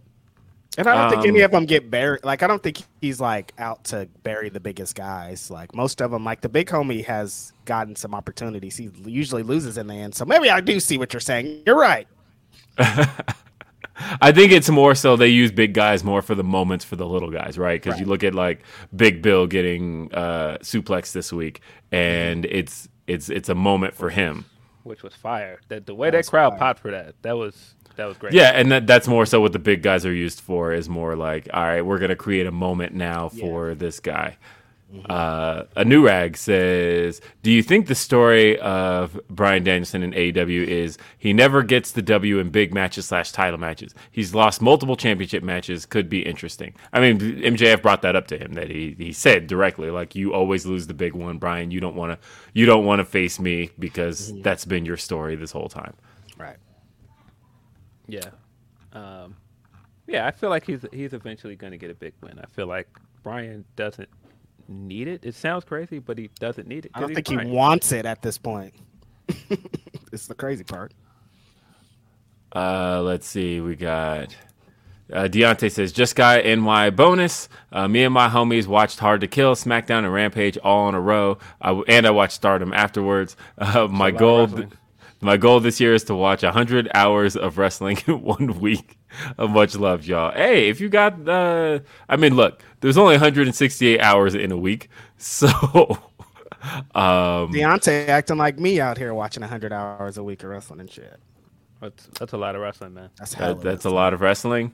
Uh, and, and just to keep in mind, like I said, 168 hours in a week, which means that you aren't necessarily giving yourself, uh, because what, 68 divided by 8 is, is what? That is 8.5. So I suppose you are giving yourself uh, time to sleep just barely. Not really giving yourself much time to shower or like eat or anything else. Uh, so I'm just saying. You're like super. Ah, you're joining the club now. Wait, what was Blindfold, that? baby. Oh, that's right. Eh, I mean, hey, this, this is where we're at now. I just want to get high. That's it. I don't care. Hey, it's all about following leadership here at Fightful. it's like super sped up, Will. So it's like it was like. Oh, Oh, you're so- moving. Yeah, okay. you're moving in uh, slow motion speed, fast speed, super fast. God damn it. uh, I guess I have to keep going because if I refresh, I lose the super chats. Okay, I think it stopped. Okay, good. Uh, move down. Lamora says, uh, if you're TK, do you change your approach to free agency this year? Because if mass cuts return to WWE, do you avoid signing people close to H? I think he does have to change the um, approach to signing people this year just because not so much of the. Um, of people close to Triple H. I think it's the other way around this time. I think it's uh, like I said earlier in the show, uh, you, he got a lot out of people who weren't signed to WWE, and I think just the approach now of you know people who came in from the other side are probably going to have not just them having expectations, but the fans are going to have certain expectations that I think you may not get out of uh, other guys. I think the signing approach kind of does have to change in that sense anyway. Um, and yeah, I also think that now the shows are full right now. Like at this point, I think it's interesting when I hear people go, I want to see this person go to WWE. I want to see this person go to AEW. And like, uh, I, I think like right now, that's a tough conversation to even think about because ain't nobody retiring like in mass right now. So w- where where are these guys gonna go? They, I don't feel like any show right now is like having a mass shortage of people. Like obviously you can always cycle people in and out, but uh, like on a main event level, I don't see where uh, you can like have a mass amount of guys go one way or the other way. And I think that's why it's really important for guys to consider uh, that it's not just about oh, I should be here, or I, I'm here and I want to go there. It's is there a spot for me there? And if not, not just is there a spot, but is there a path for me there? Because sometimes Right. it's not about because you can get the spot, but um, or go there without a spot as long as you see a path, and uh, and that's for both companies. And so I think the signing approach in general just has to kind of shift. It's interesting that what I want to see going forward is are there going to be guys who sign with say WWE and bypass NXT because there's a lot of guys who I don't feel need it. Um, like Boy, drag when I saw that tweet this week and they were like Jay White to NXT, I was like, boy, if you don't get the That's fuck out of here, I do Yeah, not want to see this man on NXT, man. Like this guy wrestled in a dome. This guy is Yeah. headline uh, Madison Square Garden. He does not belong in can't. NXT. no. Yeah. No, and I think that um, you know I look at it. It, it's kind of like AJ Styles, right? AJ Styles was an undeniable one. You could not bring that man into NXT. I don't care uh, who else was in NXT. you could not bring AJ Styles in and say, now go spend a couple of months down in Orlando. Not going to happen. No, Um, thank you. And I think another one is like in MJF. If MJF decides to uh, jump ship one day, you don't send MJF to, to NXT. You got to bring that man straight to the main roster. Like there's there's no way. And so it, it's it all depends on the approach. And I know guys. I've talked to guys who have straight up said, if I were to go over there and they offered me NXT, I would say no because at that point you're telling me that everything I've worked for up until my uh, up until this point in my career, I'm still not good enough for your main television, and that's what I'm going to sign for. So no, Yeah, nobody's nobody's signing with WWE to go and wrestle for their developmental.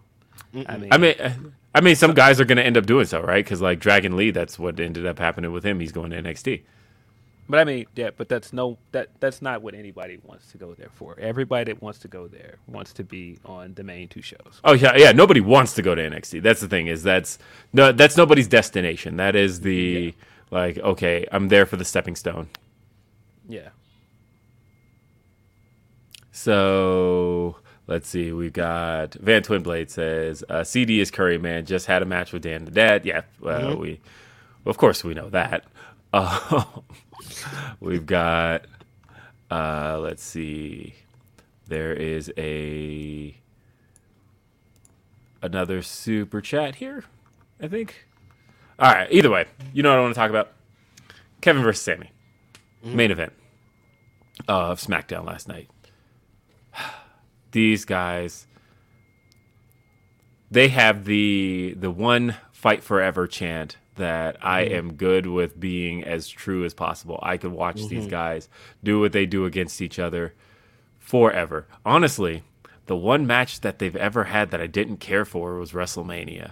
Um, but other than that, like when I think about the these two facing each other at what pay per view was that Battleground? I want to say 2016. 2016. at battleground. Yeah, beautiful match, right? I thought they killed it in the SmackDown main event last night, and honestly, uh, I saw people downing on the fact that it was a DQ finish. No, no. Made sense here. It was, it, mm-hmm. it, it was the it was the rightful progression to this story, um, because Kevin is the is the guy that Sami cannot quit. Man, he's the guy Right. that that's his real friend. And mm-hmm. so I think at if if you thought after Survivor Series the story's over, no, he's picked he picked Bloodline, and he's he's never gonna side with Kevin again.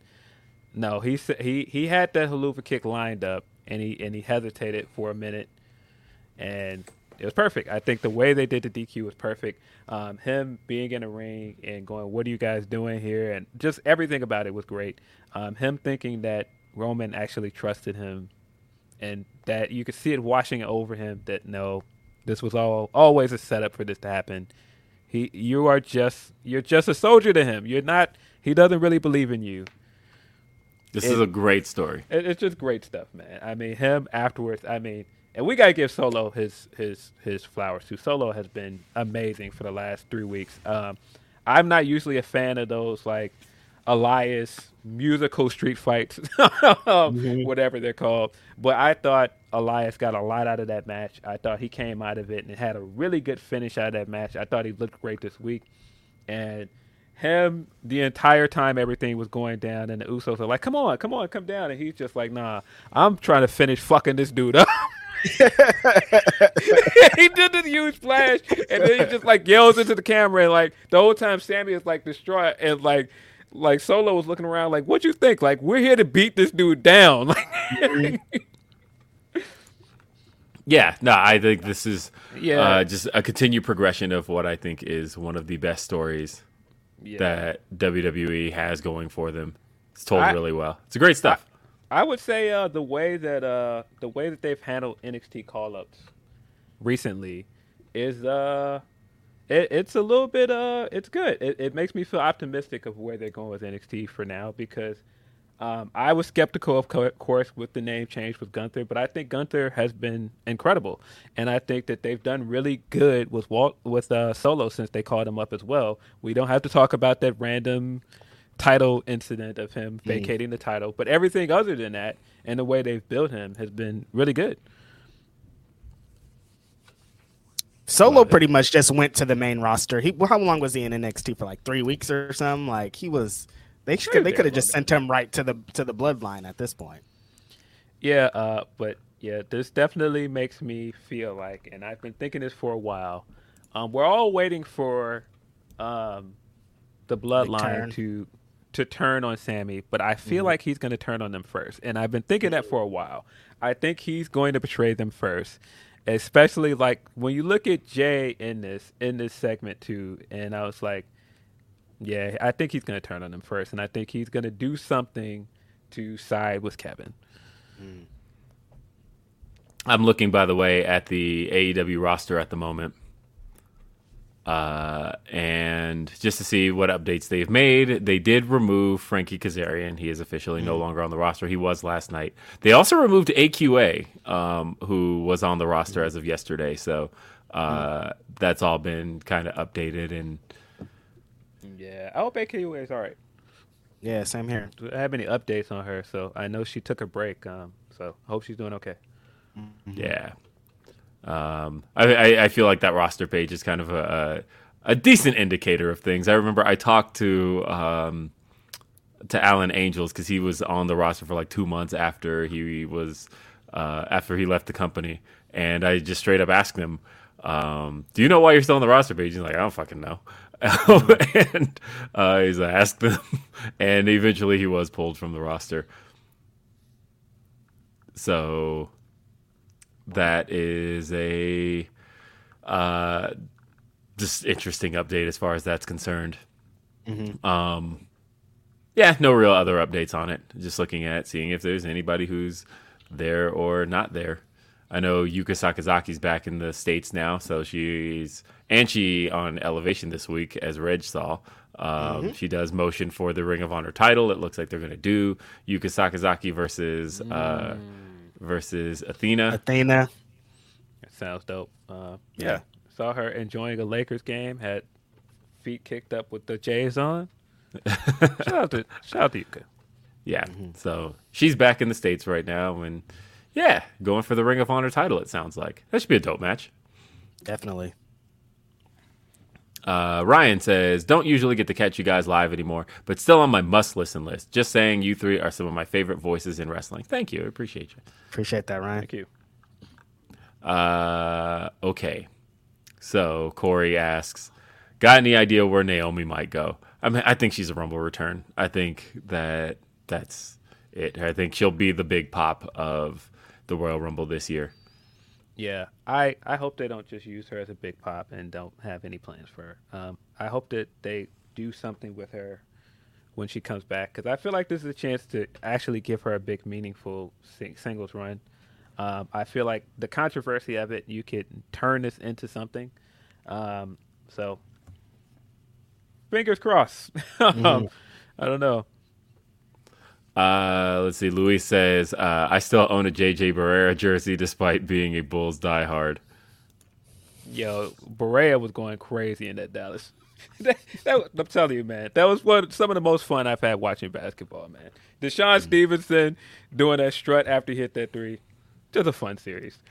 I still don't know what I'm gonna buy with my um, Christmas gift, and uh, I got a uh, a gift card to Fanatics, and I was like looking Oh. at jerseys to maybe buy, and I'm like, what do I do with this? Shout out Denise, by the way, that was my Christmas gift this year, and I'm like, what do I do with this? What do I buy? And uh, Um, I was looking at Russell Wilson jerseys. jersey.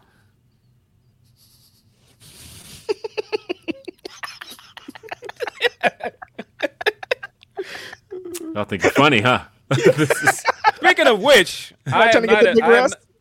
I am not a big big uh, football fan, but Chicago Bears, number one pick in the draft. Come on, man. I, I, Lovie Smith uh, taking that dive for the team. Appreciate you, buddy. Not Appreciate the you. dive. I, I, I- I figured he was going to get fired. They fired that man before the day was over. I was like, yeah, come on, man. Always loyal to Chicago squad, man. I I think they're probably going to trade that pick, but this is a pretty big deal. They haven't had the number one pick since like I don't know, like 1947 or some crazy year, like 19, it- way before I was born. Right. I I don't know. I'm gonna be watching some football today. Obviously, Broncos blew it this season,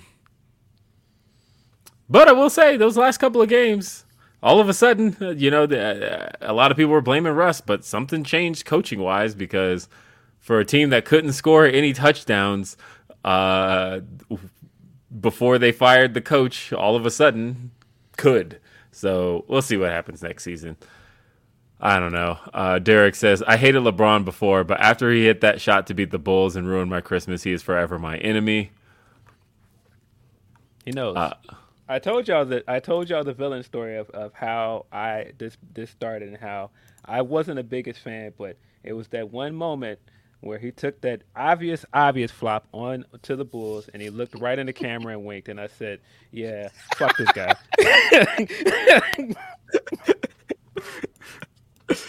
uh, b- bored dude. um, let's see. Bored dude 360 uh, is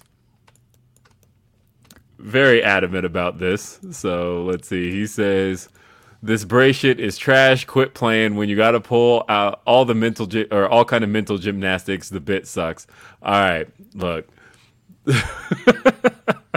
if that's how you feel. That's how you feel. I. Okay.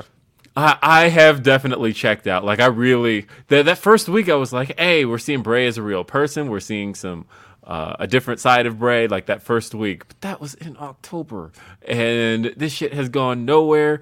I am not like. I keep seeing people throw out the term cinema, and they're like, "This is cinema, and it's it's building up to something bigger, and and this is what wrestling's all about." sure, if that's your thing, enjoy. I have mentally checked out of all things Bray Wyatt and LA Knight. I am not into it. I don't fucking care. Um, Why, why LA Knight catching strays? What, what is it? what he did doesn't. He's there too. I don't. I don't think they did the work to really do anything with LA Knight. Like they just were like, "Hey, you remember that uh, Max Dupri? Actually, he's LA Knight. Here you go." Yeah, I think they are counting on people watching NXT to understand the LA Knight stuff. Um, I don't know. I enjoy LA Knight. I think that uh, I think that he's funny. Um, I just don't think this is a good first feud for him, and I've I've said that before. I just don't think that if you're trying to establish him and get people to like him, it was a bad idea to put him against Bray. Yeah, for sure. Um, and look, I, I, I really have the I, I really have checked out on Bray. I am.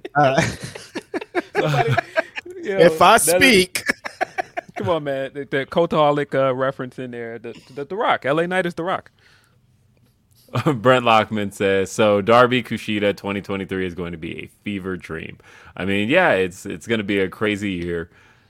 I think they are set on giving because again, this is what I said last week, right? I said Darby with the TNT title.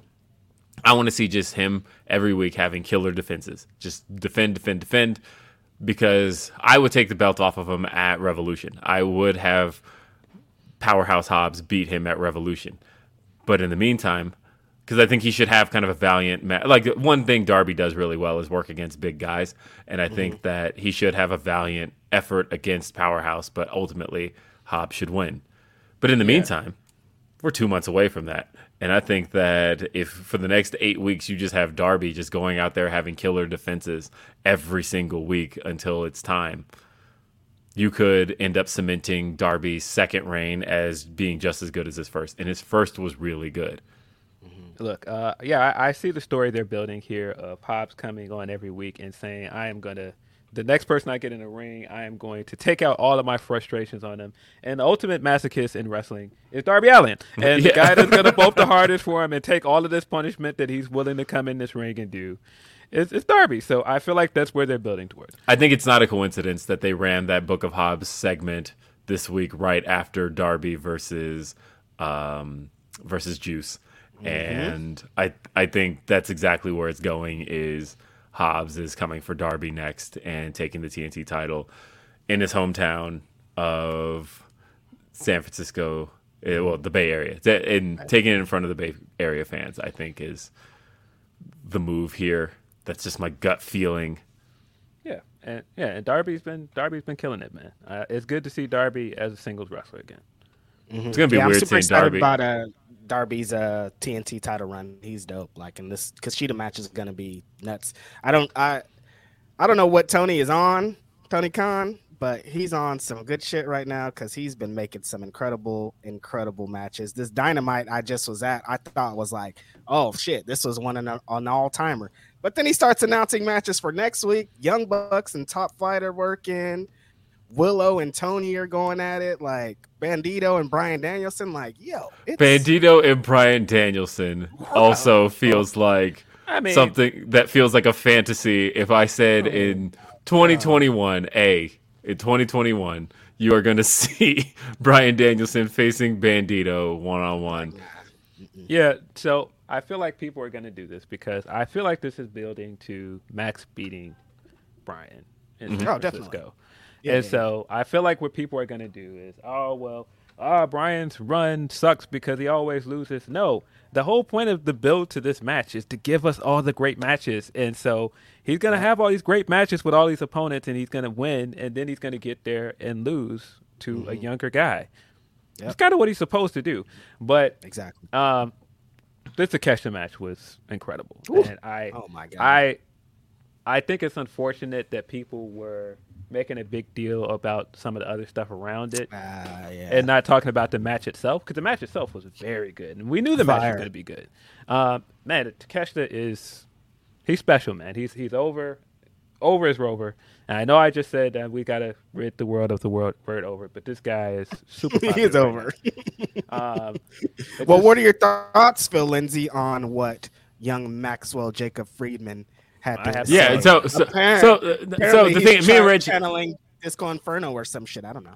so me and Reg just talked about this on Day After Dynamite. So uh, if you haven't seen our takes on it, Day After Dynamite yesterday, me and Reg, uh, Reg was my guest on that show. Uh, but what was your takes on it? Mine was so mine was I think that so one of the big topics of wrestling Twitter, and this is probably one of the things that AEW does that um, probably they should avoid a little bit is that sometimes they can let the topics of wrestling Twitter make its way into the TV show a little too heavily. One of the topics on wrestling Twitter this week was after the Takeshita match was announced, Disco Inferno decided to rag on um, Takeshita a bit. That he was like, well, he'll never be a star because he doesn't speak English or something along those lines, right? And so um, it would have been, and, and some AEW people came to Takeshita's defense. Don, Don Callis, especially, was like, you know, nobody ever tuned in for a Disco Inferno match, like all that stuff. and so my whole thing was, I got what this was supposed to be for anybody who was paying attention to that whole debate there, because the take a shit a thing, that's a thing that Jim Cornette says all the time about Yes. Disco, I mean, about um, Takeshita. So I got this was supposed to be the moment where they channeled all of that stuff into somebody on screen to throw at Takeshita so that Takeshita could finally make a comeback at it all on screen. All the stuff that the the the old wrestling heads get to say. MJF took all of that, ran with it, and uh, that's where Takeshita got to tell him, "Kiss my ass." I think it was a backwards segment though, because I think that that should have been the end. He should have gone after the celebrities first, and then gone for Takeshita, and Takeshita should have gotten the final word. But the way that it played out was that they did the Takeshita stuff first. Takeshita did get to put egg on MJF's face, um, where he was like, speak English and, or no, he said speak American. He made sure to say it like a dumbass would. Um, Yeah. And he told him speak American. I think that played out backwards because after he did it, then Takeshita's like, and now I have to leave the ring and stand here while MJF does this even more to the celebrities. Flip flop that, I think it would have come off better.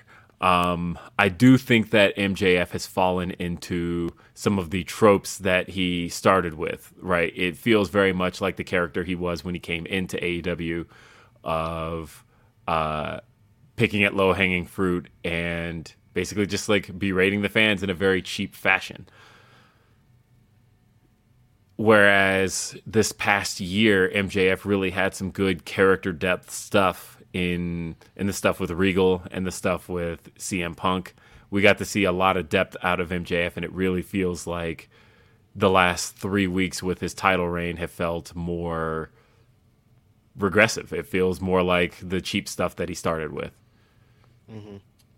Uh, yeah, I'm and then my disagree- thing was, uh, I thought at the end of the day, we're dunking on Jim Cornette and Disco Inferno. Who gives a shit about those guys? We shouldn't give them any TV time. We shouldn't give them. a- We shouldn't give them any fuel to be able to say whatever. Like, oh, we really dunked on Disco Inferno. We really showed him. Who gives a shit? I don't care about him. Most of the average fan don't even know who this fucking loser is. But- so why are we? I mean, I, I- but but but I get it because get this shit off.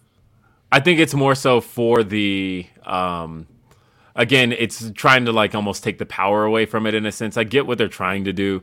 Um, I just think that you could also just ignore it and it goes away too. But uh, because because again, it was a big topic on wrestling Twitter this week, and AEW fans found themselves in a tizzy over defending Takeshita, and so it was one of those. What if we took the heat and put it on one of our characters, and that way Takeshita can still get the one up on the character on screen rather than on the uh, the podcaster who has nothing to do with our show. Right. Yeah, I get I get all that. I just uh, I got the logic of it. I just feel like you could also ignore it. Totally. I I I don't agree that he's regressed, and this is why. Oh, okay.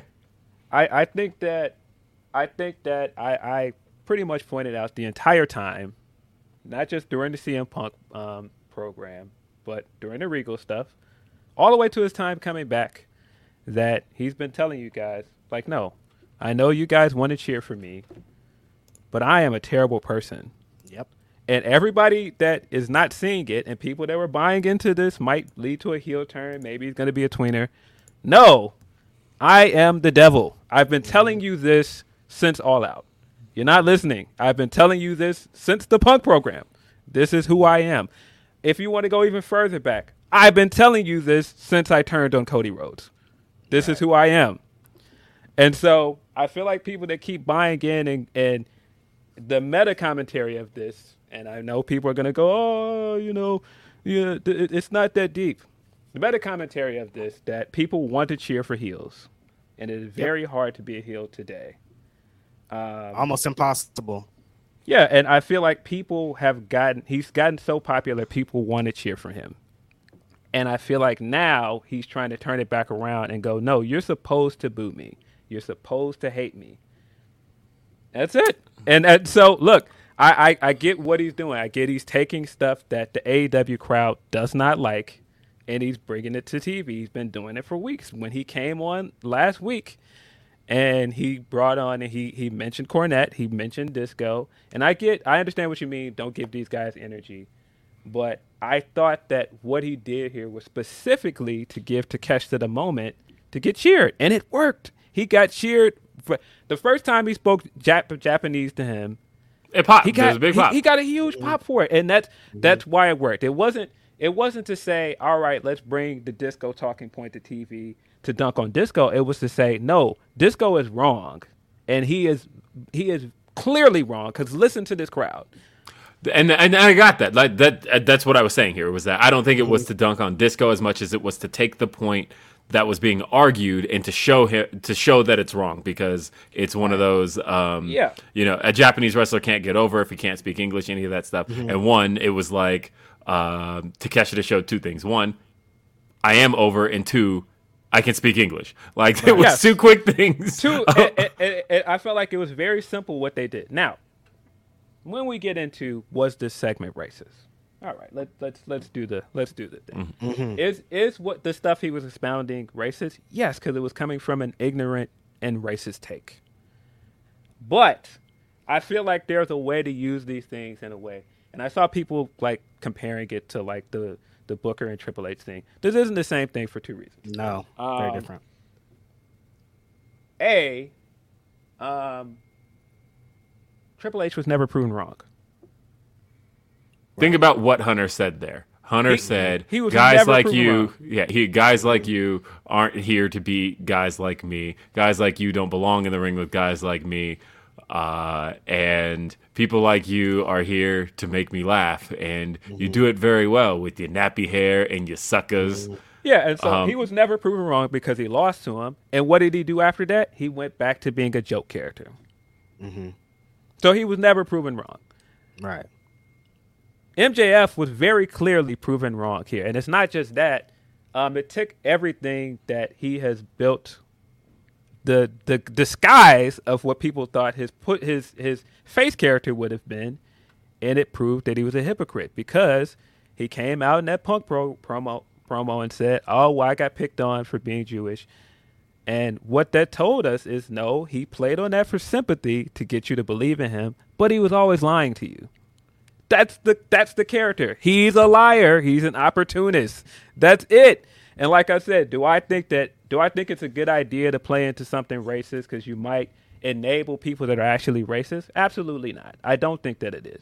But I think it is I think you are being absolutely obtuse if you think that anybody that said what he did in that promo to help to catch to get that moment on TV is supporting racism. You're just being obtuse just for the sake of.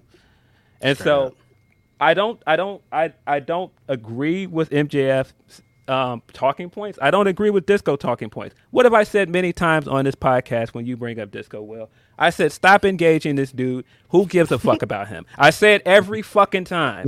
So to I'm have done guys- engaging. That's a 2023 New Year's resolution. Are you kidding me? I was very Yeah. tempted to dunk on Disco Inferno, and I was like, nope, this is what he does. No Not doubt. Yeah, so- yeah. So so to have people that don't listen to this podcast or don't follow me regularly then say that all right, well, you're saying that MJ did a good job. So that means that oh, you're you're You support racism. Disco. You Yeah. you're defending disco like who what are we talking about? Do you guys listen to me at all? Mm-hmm. Why would you think that would be me? Well, I'm not going to get into that. I digress. Um, the, the the whole point in this promo, like I said, was to give Takeshita his moment on screen, and it worked. Now, do I think that the segment was too long? Yes. Do I think that all the other stuff he did in it, like going and pointing out to people in the crowd, like like Freddie Prinze Jr. and, and Ken Jeong, all of that stuff went on too long? Yes, it did.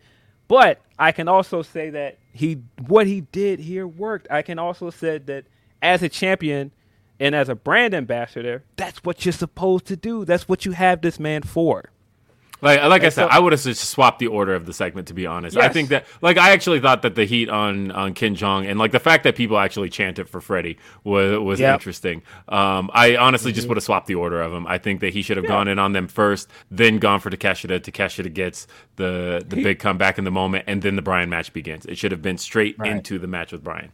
Yeah, because they what they were trying to do is Takeshita came out and then MJF interrupted him. What it should have been is that MJF came out bef- before the match, Yeah. and then Takeshita just came out later.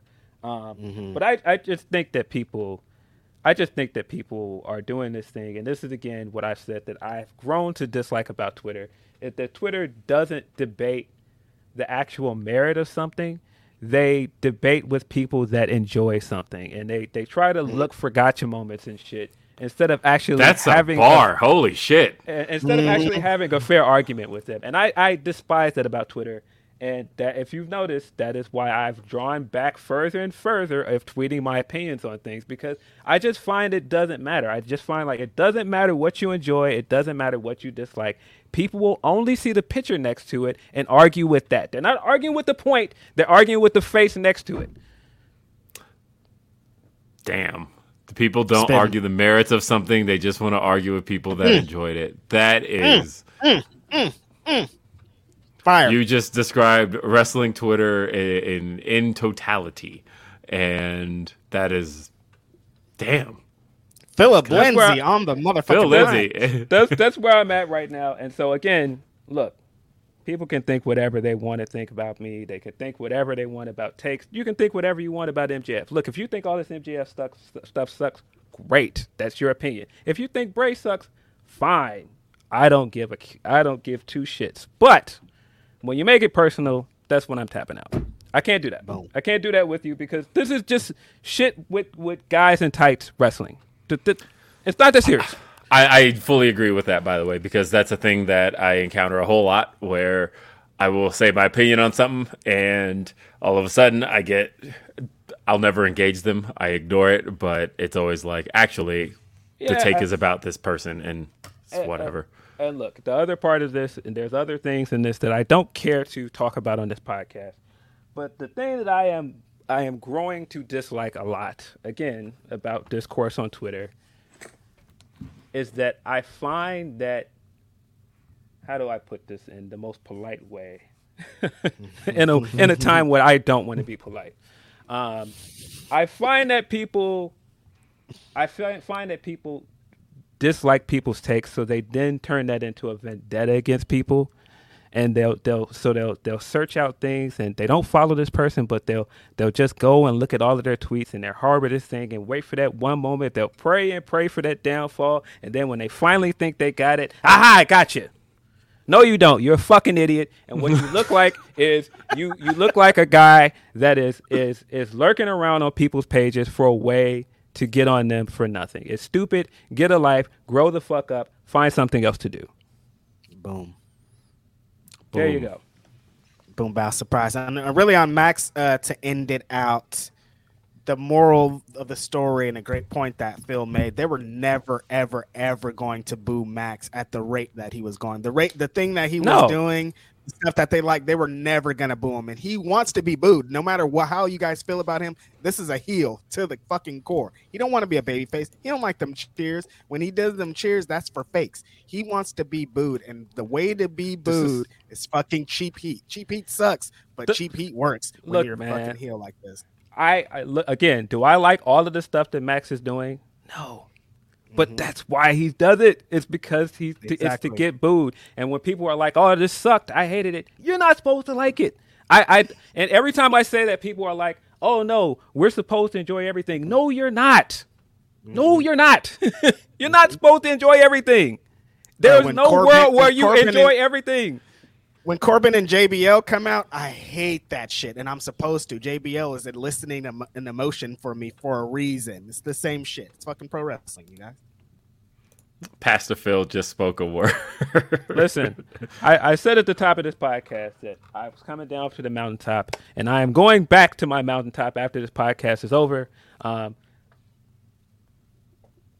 enjoy wrestling, man. I'm sorry. Just enjoy wrestling. Stop seeking out things that you don't enjoy to be upset, man. Just stop. it's a it. waste of your all. time. Uh, and let's see. Bruce LB says, Will, you kill me? It's pronounced Takeshita. Isn't that what I was saying? What did I say he saying? differently? I don't know. I, I, I don't know. Well, no. Takeshita. I just can't believe we Um, went two hours into the show and haven't talked about Grandpa yet. It's crazy out here. Oh, Because we don't want to. Nobody wants to. well, JB Love says 100% what Phil said. Those trolls have no interest in facts or even being right. They just want to win the argument in their eyes. They should be ignored always. That's Shout out to it is. JB for pissing everybody off on camera this week with this blue hoodie on Dynamite. Everybody's mad at him. Shout out to JB. Uh, let's see. Ryan says thoughts on that Action Starks face promo later. Uh, I hated it. Um, I I as somebody that enjoyed JAS a lot when they started, I am further and further getting away from enjoying the JAS stuff. It's just I, not I, working for me. I, I didn't like really it, it fell off for me and I said this on day after dynamite when they started going in on um Ty. I thought Yeah. that was unnecessary and didn't help anything. It didn't pop anybody. Like I, I didn't think any of that needed to happen. And I feel like Like, why what are you guys doing this me. Dan Lambert thing again? The same shit we were putting. I don't want that sucking. Oh my God, This, this is- ties. this is the- what are y'all talking about?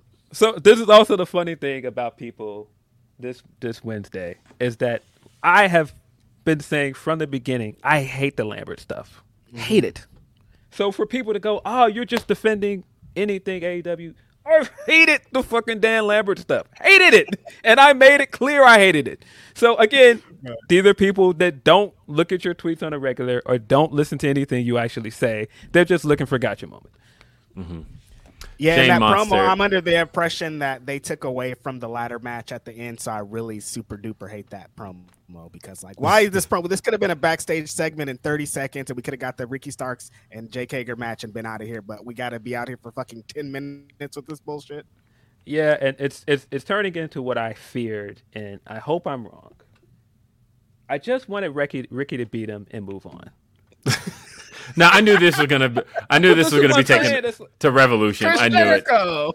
This is what I'm saying. He beat him, and then you had to have the beat down afterwards to keep it going. No, he beat him. Move on. And now you got to get all right. Well, he beat him. Here goes action, and you, we're now still cutting promos on JAS. We're still doing the same talking points. Now Starks is gonna want it, wrestle every member of JAS till he gets back to Chris Jericho. It's like, what? Don't want it, man. I mean, like I said, I knew it was always going to go to Revolution. I just hope it ends there. I hope it's not one of those. Actually, Revolution was just the start. This, I swear to God, because I know no. it's a, I know it's a favorite AEW phrase, but I swear if I hear the phrase, "This is far from over," um, because every time I, Oh, Chris Jericho loves screaming that on Rampage. Like, shut up. I, I don't want to hear the phrase far from over after Revolution. I'm willing to take it to Revolution because it is still the biggest match of Ricky Starks' career. It's still the biggest feud he's ever had. Um, Chris Jericho is the is the top of Ricky Starks right now. So I get him needing to get the big match on a big stage. Revolution's fine for that. What I don't want to see though is actually now we're gonna do this in this match, and then we're gonna do this in this match, and now it's gonna be the JAS versus Ricky Starks and his team. No. Ended at Revolution. Move on. Shane Monster says, should TK consider bringing back Kylie Rae? WWE didn't seem to sign. She can go back to Bill Pumpkin's dumpster fire, and Impact wasn't a great fit. Or she can't go back. Um, I disagree that Impact wasn't a great fit. I thought that she was fine there. I think that she left before she had the big match. I Um, don't know. I don't know if she can go back there. I, I, don't I don't know if that door is still open. Um, I want her on. I want her to wrestle on TV. I really do. I don't know where that is. Um, I don't know. I, I wouldn't mind seeing her go back to AEW. I feel like there were feuds there that would have been great for her.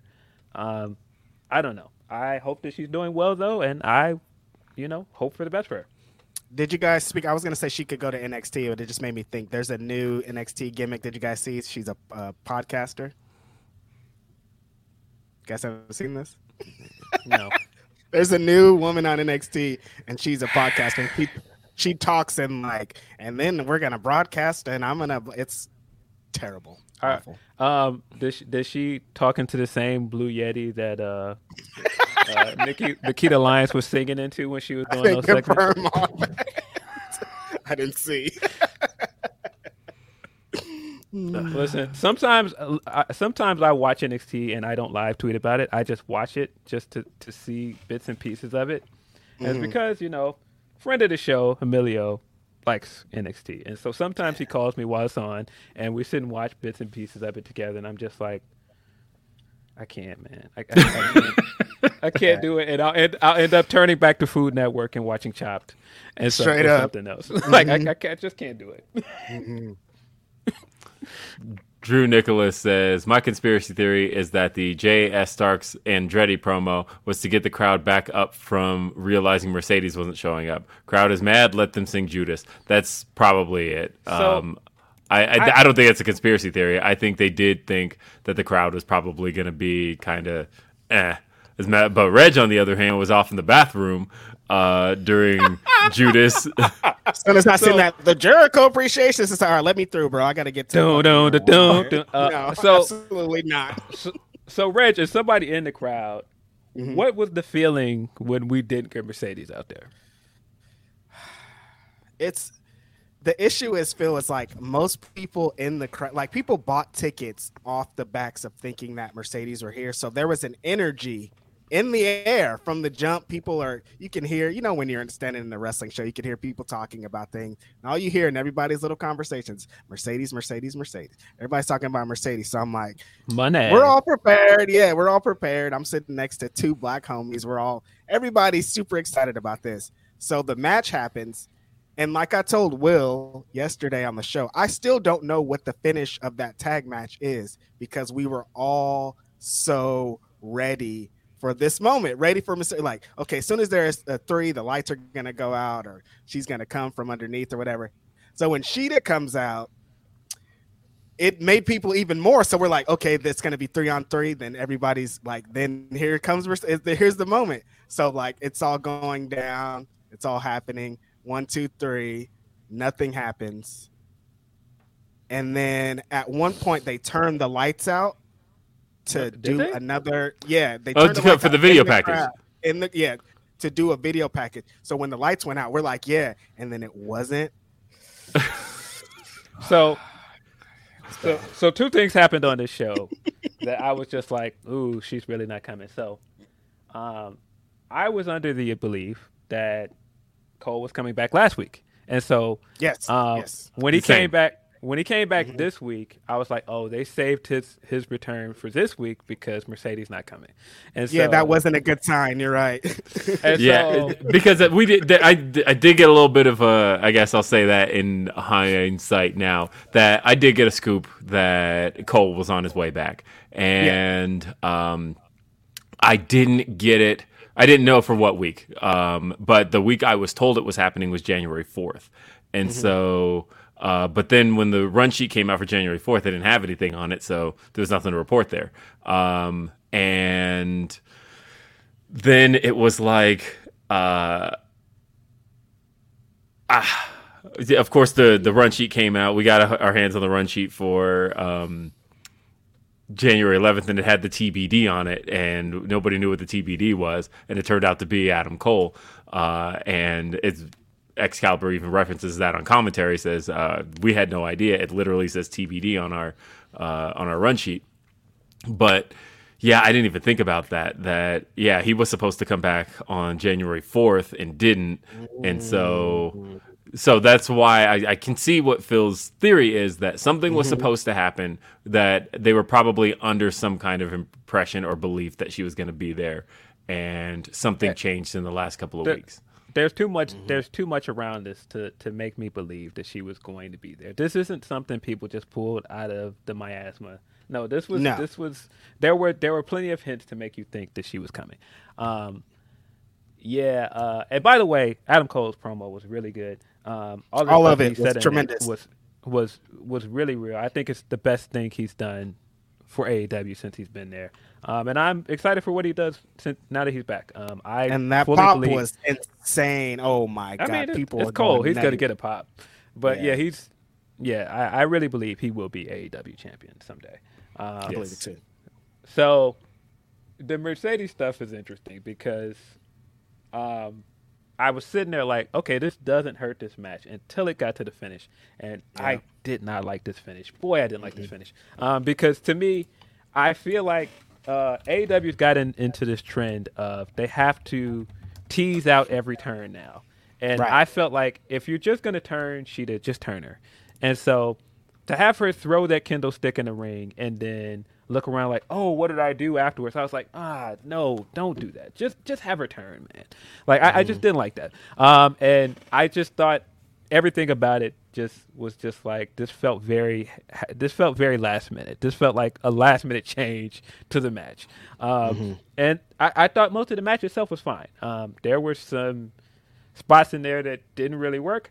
But I thought the match in itself was fine until that finish. I did not like that finish.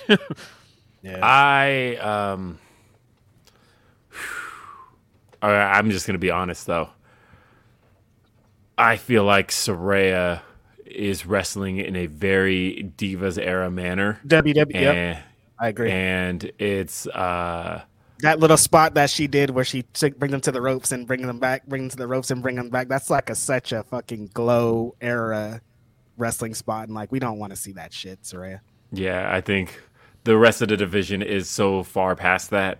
And Like you're in the ring with Jamie Hayter and fucking Toni Storm. They don't. They go. They go for it. Yeah. well, I, I think she's still adjusting to the difference in style from being a WWE wrestler for so long and then wrestling somewhere else. And just it's a difference between you know what the crowd gets hyped for promo wise and match wise. I just don't think she's used to it yet. Yeah. Um, a new rag says, "What's the chance of Bryan Danielson signing a new contract with AEW similar to Mox Jericho type deal?" Bryan Danielson has stated that this is his last run as a full timer. ROH Weekly win. Um, they said we're supposed to hear in January. There's still 17 days left in January, so um, th- there's still time. Uh, and as far as Bryan Danielson is concerned, I mean, like I know he's pretty instrumental in in the shape of AEW. That he does a whole lot of training with the wrestlers, all of that. I don't know uh, what he signs next. Um, mm-hmm. I know people think he's going to go back to WWE. I don't know. From everything I hear, he is. It sounds like happy. he's saying this is it. Like after this contract, he's not going to sign a full time wrestling contract anywhere at this point. It sounds mm-hmm. like. Yeah, I think he's done after this. Uh, JB Love says, "Oh yeah, I had no idea I became a Twitter villain uh, myself Wednesday. I was jet lagged and a little drunk and uh, oblivious until my friend pulled uh, my big ass down. Thanks for getting my back, Reg. Much love to Will and Pastor Phil too." Uh, and Phantom says, um, "Seems like TK set those women up to fail." I mean, like I said, Tony. you can kind of see a, you could definitely see uh, Toni Storm with a little bit of a boo face look on her face, yeah. and I think it was one of those like I'm being thrown to the wolves kind of look, and uh, I'm not sure what what was was happening there. But hey, before we got one more big thing to talk about, and it was the biggest thing to happen this entire week. it's entire the Vince year. the Vince saga continues.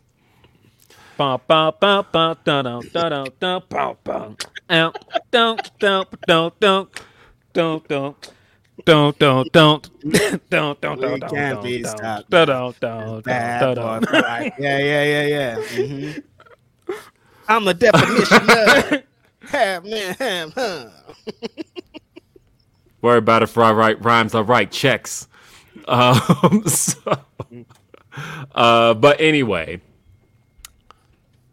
Stephanie resigned on Tuesday. and like 500 years ago. Yeah, and uh, a lot of rumors started swirling that evening. We started seeing all of the rumors surrounding whether or not Vince McMahon was uh, fully back in control. He is officially the executive chairman of the board, and uh, with Stephanie's resignation, that makes Nick Khan officially the CEO. People were wondering what does this mean for Hunter.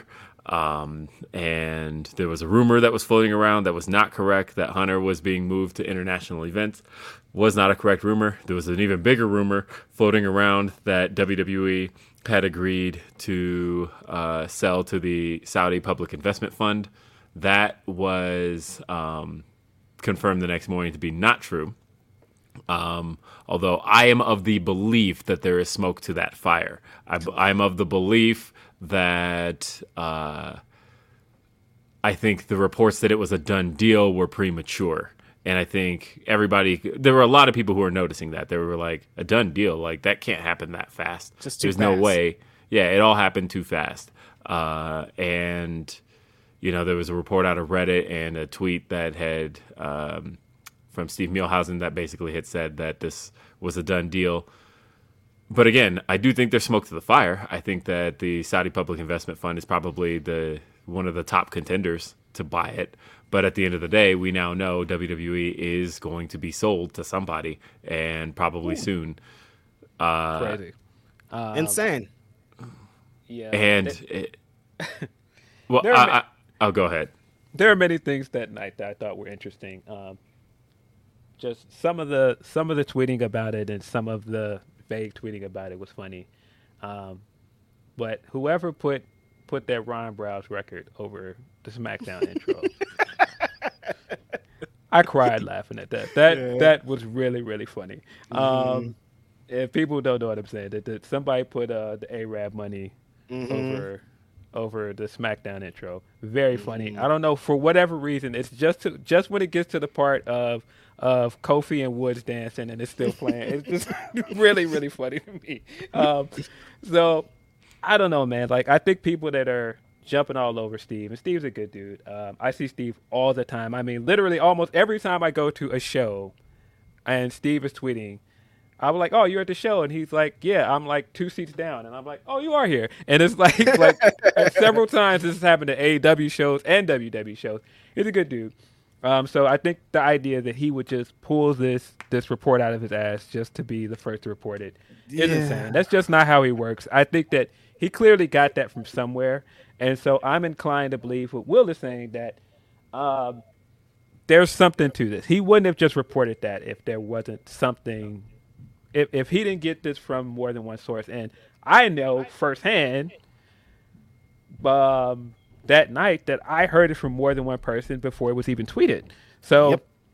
I heard Uh, it before it was tweeted as well. Same. So I, I I- stayed away from it because I felt like this is there's too many financial implications here, and that the rumor is likely going to come out of more of a Bloomberg type source than any place else. Um, and so I was kind of waiting for um, that. This just kind of falls out of the realm of the professional wrestling sphere as far as Right. booking things along those lines, and so I didn't comment on it at all because I was waiting for uh, something a little bit more concrete to come out. And But I had heard that same rumor. Yeah, and I feel like this this now this past time of all right, well, this isn't true now, so ah, ha ha ha I I sure showed you wrestling media guys. Now all of you guys are hacks, and it's like, no, Nope. no. Again, you can't just show up when somebody is proven wrong about something or when something is not confirmed and then go, that means you all are bad at your job. Uh, you look like an idiot because, like I said, the percentages don't work in your favor because the amount of things that like if you just look at Sean, for example, the amount of things that Sean has reported that are true, but then you just find this one thing to go, ha ha, this didn't happen, so uh, you're always wrong. No, that's not true. You're just looking for a way to discredit him. Leslie. Um, Shout out to Leslie, man. Les- Leslie's a funny dude, man. I- Leslie is hilarious. Leslie's a funny dude, man. You don't let nobody Leslie, let, let nobody breathe. So funny. but nah, so yeah, nah, it, it's it's just crazy that this is where we're at. I I, I would think that people would le- have learned this lesson from the Raj thing when Right. they jumped all over him about Sasha, and then that ended up being true. Or you know when people jumped all over that report about Brock um, walking out, but then ending up back there by the end of SmackDown. No, that report was true. Just because he came back, it doesn't mean that that report wasn't true. Um, and I feel like that's just this thing. Like if you're not in the know, and it's fine to not want to be in the know. I get that part. I get wanting to be left in the dark about backstage stuff, but I don't understand having this crusade against wrestling media folks and trying to go anytime they are wrong. Ah, this shows why your job shouldn't exist and you're an idiot. It's like no, that's not entirely true. Um, so there's so much stuff to this though. Uh, just the way Vince is back is just nasty. I'm sorry, it's just it's it's nasty. Everything about it is nasty. I mean, look, there's some stuff that uh, you know. There was a meeting yesterday, and um, that Hunter conducted with the talent to assure everybody that everything's okay, that he's still got the final word. But there's a thing people took out of that that he said in all of that that I think people are reading way more into than I think Hunter intended, which was that he said. Um, that he does have conversations with Vince about creative, but that I have the final say. And I thought, oh, but see, the thing is, what that there's a lot of implications there because Yes. that makes it suddenly feel like you might just be putting a final stamp of approval on Vince's guidance, and that uh, that uh, that that's how that kind of starts to feel. Because Yeah. I know that if I have conversations with somebody about something uh, creative, and I know that um, I know that they then have some kind of creative input, and they're going to feel like they have creative input if they were able to at least talk to me about it, get their points out, and make me see their point of view before finally putting their stamp on it. Either way, though, this is one of those like Phil might have been right kind of moments. Every now and then. Um, I, I listen. Every now and then. I, I, I, look, Brent Lockman in the chat said something that I think is very, very interesting, and I've been thinking this for over a year. um, when it comes to wrestling media folks that all wrestling media folks are liars. And it is interesting to me that I see a lot of black Twitter folks going with this wrestling media folks are liars. Where did the whole media liar media is liars thing start from? Anybody? Anybody? Mm. Donald Trump. Mm. Um, who who propagates this whole the media is liars and you can't trust anybody? A lot of conservatives and racists. Yep. Elon Musk. Um, yeah, a lot of people that want to get you to not believe information and to not mm-hmm. have, mm. you know, any kind of media literacy. So I do think it's interesting that I see a lot of people that masquerade around being upstanding or conscious minded, running with this whole crusade against media. It's very weird to me. Uh, but I, I also feel like that people. I'll stop there. no, I, I, I, do, I do think that there's, I do think that there's a, um, so in the year and a half that I've been with Fightful, um, one of the things I have seen that's uh, that I find commendable about Fightful is how much Sean Ross Sapp does his due diligence, and mm. I say that because a lot there, there's been a good number of scoops in Fightful Select reports that belong to me, right? And I know that when I bring a report to Sean, I can't just say something. I have to bring I have to bring it to Sean. I have to be like, okay, uh, I talked to this person and uh, this is what I got out of them, and this is why I believe it to be true. And Sean will then ask, "Do you want me to run that?" And it's it's never just a case of, "Hey, Sean, got this. Put it on Fightful Select." Okay, put it on Fightful Select. Sean wants to know exactly how this information came about and all of that. And so I've watched the due, due diligence be done, and I know that Sean has been. Both of us have received information that guys, if I reported every single thing I've heard, um, there's a wild shit that you would look back on look, and go, "Damn, the professional wrestling is is is interesting." There, right? There, there are things I know. There are conversations I've had with you guys. There are conversations I've had with people in text, and I have no interest being in being a scoopster at all. Right. but there are things. And there are things Phil got I, hella scoops. And there are Phil, Phil gets stuff too. Yeah. And there are things that I've text people that I ended up being kind of right about, and then I'm like, I don't really have any idea. I don't have any interest of putting that out there and having my name attached to it though, because yeah. once your name is attached to it, then it's like, you know, because that's the most. I'm not a journalist. I did not go to journalist school. Journal. I didn't go to school for journalism, but that's one of the most important things about this. When you have information, it's what is the information, what can you do with it, and how can that come back on you once you put it out there? That's the yeah. that's the name of the game.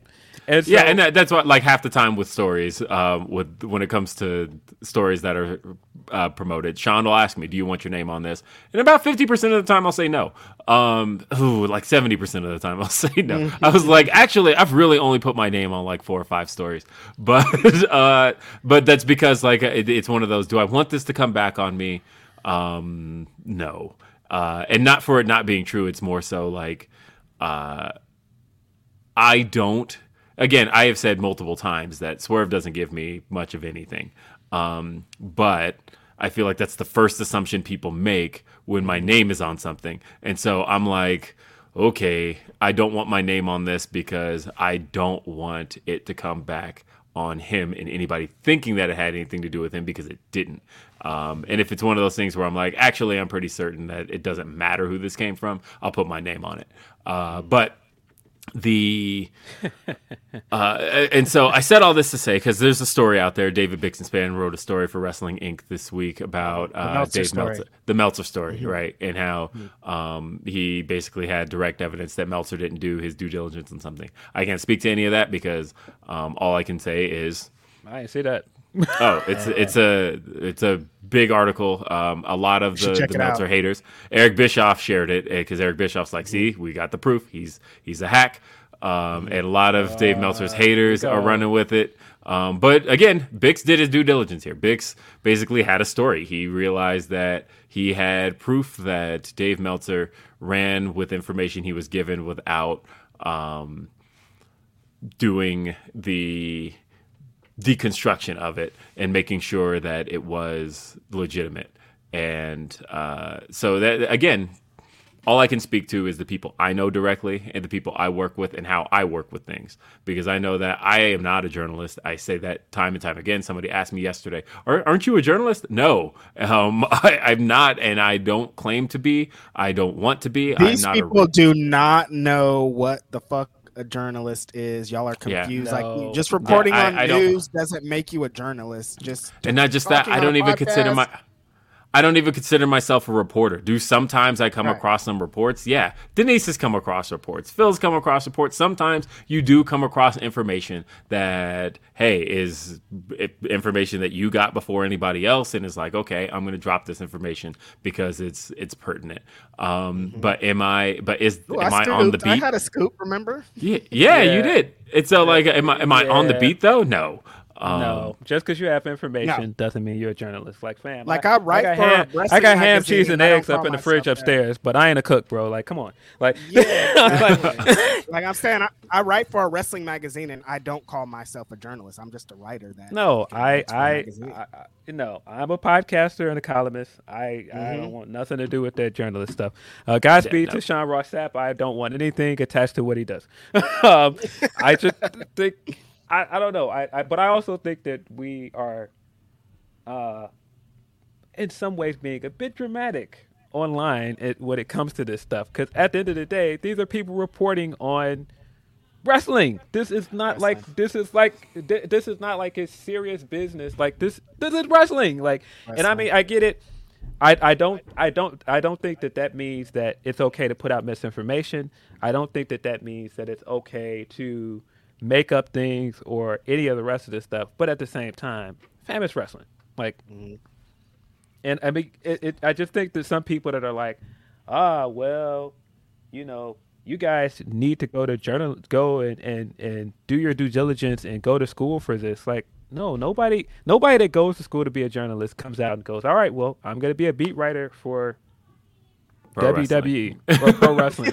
let, let, let me let me clue you guys into something. If I spend all this money to go to school for journalism, I'm gonna go somewhere where I can make money and pay off these student loans that I got. That's not in wrestling. yeah. So um, either way, the that evening. I do think there there is a lot of irresponsibility that evening for sure. I think that um, the people who took uh, the the drop, and we're basically like, okay, uh, we're hearing it's a done deal, so it's a done deal. I think that was irresponsible, um, and I do think that you can very much see who refused to do that. Um, because even when Bryan Alvarez put out that hint, Bryan Alvarez never said this was a definitive thing. He just said, uh, you know, I'm hearing some big news is imminent. Um, and I think that, you know, Sean was very, very careful. Sean kept saying, this is what I'm hearing I don't know that this is true, and I've received no confirmation that it's true. I've reached out to WWE, and that's the thing is if it's important to just report everything you've got and make sure you're doing what you have to do. As in, you hear this information. Anytime we get any type of story, um, if some big news comes out of AEW, for example, first thing I'm going to do if I hear it is, okay, I need to ask AEW for their official word on this. If I haven't gotten an official word on AEW, then the way that gets reported is we are hearing this. We're not going to report it as fact because at the end of the day, AEW didn't choose to confirm it. It's the same thing with WWE. With WWE, it's um, you know when we got the rumor of the uh, Mandy Rose release, it was a simple. Um, it started with a okay, we have heard that Mandy Rose is released. We've now reached out to WWE for confirmation. Then when WWE comes back and confirms, yes, she is no longer under contract with us, then we can now say, as a story, we can confirm Mandy Rose is released. So right. when it came to the Saudi rumor, it was a case of we heard that it's happening reached out to WWE for comment. There's been no comment back. So as far as any reporting on that is concerned, the way that's supposed to be reported is we are hearing the rumors of a sale to Saudi Arabia. Uh, we've reached out to WWE and received no confirmation on this. So therefore, you've put out the facts that you have. Now, if WWE had come back and said, "No, this isn't true," then don't report anything. There's nothing to report there. Uh, You don't even have to say unless the rumor is running rampant. Then you can say we have heard the rumor. WWE has denied it, which is eventually what happened. Um, in the case of some of the places that simply took the report and were like, "This is a fact. This is a done deal," and it, it's the people that tend to just aggregate things. I think they somewhat acted irresponsibly here and probably should have at least reached out to WWE for comment because then they could at least say, "This is the rumor that's out there. We have received. Uh, we're waiting for a confirmation or comment." They didn't do that. Yeah. So I do agree that there was some irresponsibility that evening, and I think that there are some lessons to be learned that evening. I don't think it's as cut and dry as the wrestling media is always wrong. The wrestling media is bad. They're liars. They make it- shit up. it, it's never that cut and dry. But of course, the people that don't like anything to do with wrestling media are going to take every example where this happens to be like, ah, this is it, tear the whole thing down. Um, and I feel like that's what people are going to do. What it sounds like with this Meltzer Meltzer thing that Biggs put out there. Uh, because people don't like melts, and it's like it is what it is. I don't always agree with the guy, but if you think that wrestling media as it is would exist without Meltzer, you are sorely mistaken. Nah, he created this whole shit. And not just Yeah. that, the amount of people that aggregate him. There would not be reports at most sites without Dave Meltzer. That is just a fact. Yeah. Um, but like I said, it's it's it's a good read. If you haven't read it, Phil, um, give it a read. Bix did what he um, what Bix does best, and he um, he he did some Which digging. which report was it on? uh, it's a it's a Wrestling Inc. Just search Wrestling Wrestling, Inc. Inc. Dave Meltzer. no, but I mean, Yeah. what which report did he not do? his Oh, it's diligence on the. Uh, there was a Dragon Gate story, or Mm-hmm. was it? Yeah, I think it was a Dragon Gate story that they were having some turmoil with their. You remember that story? It came out a few months ago. That the Yeah. one of their yeah. So that story was there was a whole bunch of shit going on behind the scenes, essentially, and exactly like we're saying here, Bix is he doesn't leave no stones unturned. Like he talked to every single person he needed to talk to for this story. It's a really yeah. Well thought out thing. Everybody- Basically, it was that Meltzer was had by a hoax, and Meltzer didn't, um, because it was that. Hold on, I pulled it up. Uh, a hoaxer claiming to be then Dragon Gate wrestler Kaito Ishida, um, basically tricked Meltzer into running a report, and Meltzer did not verify that that was actually him. So. Not good. Um, I mean, not good. nah, that, don't sound good at all. It's Um, not. It's I- awful. and just like uh, that's like we're saying, the people that are against Meltzer are running with it. Like Bix tried to be Oh. like, "Hey, no, it's not every Meltzer story, just this one." But them people ain't listening to that. They all they you- heard you- was they're not Meltzer's gonna, they're not gonna capping. do that. They're not going to do that, of course. Yeah, everybody's gonna go. Put, I mean, like I said, look, Eric Bischoff was excited about this story. Eric Bischoff is like, I've been telling y'all, this is Dave Meltzer, and uh, now you've got proof. Shout out to Bischoff. When you coming on this podcast, bro? Yeah, come on. um, yeah, uh, that's all bad for Melts. But again, I feel like Melts does this quite often, where it's like he'll be right about a bunch of other stuff, but it's just that one thing that somebody will find, and it's pretty damning, and it's like ah. can't I mean, the, look, uh, it's Dave Meltzer. Dave Meltzer has a habit of sometimes just like dropping shit that he gets. Like he just he got it, and he's like, "This is it," and then people will be like, "Actually, this is like a, a gross misunderstanding of that," um, and it is what it is. This is wrestling media. This is, uh, I think. uh, go ahead. Yeah, I I don't know. What I'm very very interested to know what made Bix put that out there because the other part that I think is funny is uh uh what what we see in the hip hop space and podcasting wars going on is interesting, but often we keep seeing these wrestling media guys going at each other. And I'm not saying that that's what Bix did here, but it's interesting because I keep I keep seeing certain things happen. It's like, okay, that's all right. All right. Well, Phil's got a flight to catch here soon, so let's wrap up with uh, some super chats. We got uh, Brent Lockman says Bray is cinema, but it's on Shudder exclusively. Yo, Could be worse though, because Phil was sending us them uh, Tubi clips Them this to be week. quiz. Yo, Could be on somebody, Tubi. yeah, somebody sent me another one. I didn't send y'all. Those Tubi, those Tubi movies are awful. those Tubi movies are horrible. Uh, let's see. We got a. I'm still trying to catch up on everything, so just bear with me, folks. I'm gonna make sure I get to everything everybody read. Um, Derek Gordon says there was an uproar about the Saudi rumor from fans and wrestlers too. Yet WWE has a deal with Saudi right now, and none of them seem to have a problem. Forget about the real deal. They actually already have. Uh, I think people definitely were upset about that for a while. Yeah. It's just that we're so far into it and it's not going anywhere. And so those uh, claims about it have gone away. Five years now. Yeah. So, uh, like originally, when that deal was first announced, oh no, they got a bad. lot of they got a lot of pushback for it. But now, five years in, uh, yeah, they're they're gonna they're possibly signing another one in five years. So, um, Orion Ben six six six says the line between media lies and Dusty Blacks is thick. This this year, and again, I don't want to, I don't want to point at anybody in particular, but this year, well, it's only been two weeks in this year, but last year, the amount of conspiracy theories that I had to listen to from people was insane, mm-hmm. insane. Yes. And, and I'm just like, I I Barbershop really- has gotten wild at the moment, and it's Yeah, it's just I, I just need people to go and seek out the information, man. Like there's there's too much information at your fingerpick. You could just pick up your phone, this this thing in your hand that you could just go and find all this information. You don't have to just believe anything you hear. You just don't have to. Albert Pont says, "What up, guys? Can we please get a women's blood and guts originals versus outsiders? I'm happy Mickie won, but I think Masha is going to destroy her next." Um, oh yeah, I think I think Masha's definitely coming for the title now. I don't I, I don't see how she's beating Masha. Um, Anime Otaku says the problem with Meltzer's uh, with the Meltzer bit is he said Mercedes wasn't in LA and it was a week ahead of the show, so of course she wouldn't be there. Um, but I mean, hey, Meltzer was right about that. She didn't come in. Like at the end of the day, she wasn't the I one. don't see nobody being like, "Hey, Meltzer was right off the back of that." They're not doing that. Nobody.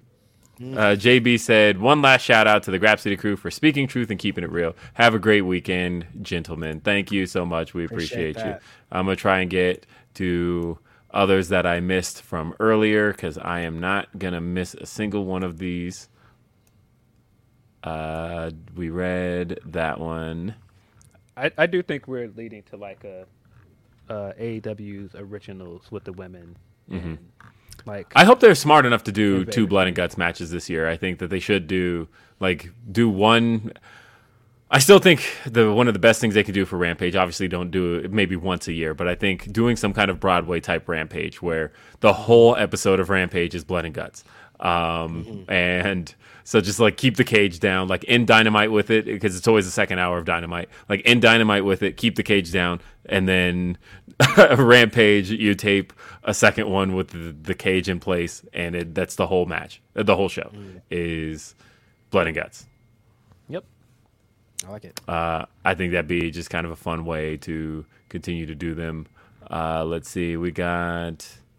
Uh, sorry, I'm just scrolling back through the LeBron stuff, which is always funny. Um, Chi Town Spur says Dom Mysterio and Jeff Jarrett being two of the most entertaining characters on TV in 2023. Who would have thunk? Um, uh, Saying Jarrett Jarrett been cooking, man. I gotta admit it. Jarrett, Jarrett's been pretty funny, man. I'm sorry. Jarrett's been very funny, man. See, I said the same thing on Day After Dynamite. Like, I don't want to have to admit it, but Jarrett has been doing some great work, and I want to see him get beat up, and that's the point. Deontay says uh, Reg cooking Bray Wyatt worst. Randy cooked the Fiend during the Firefly Inferno match, and he was burnt to a crisp. I respect the funny hate. Yeah. I, I love that you couldn't resist, though. By the way, I love.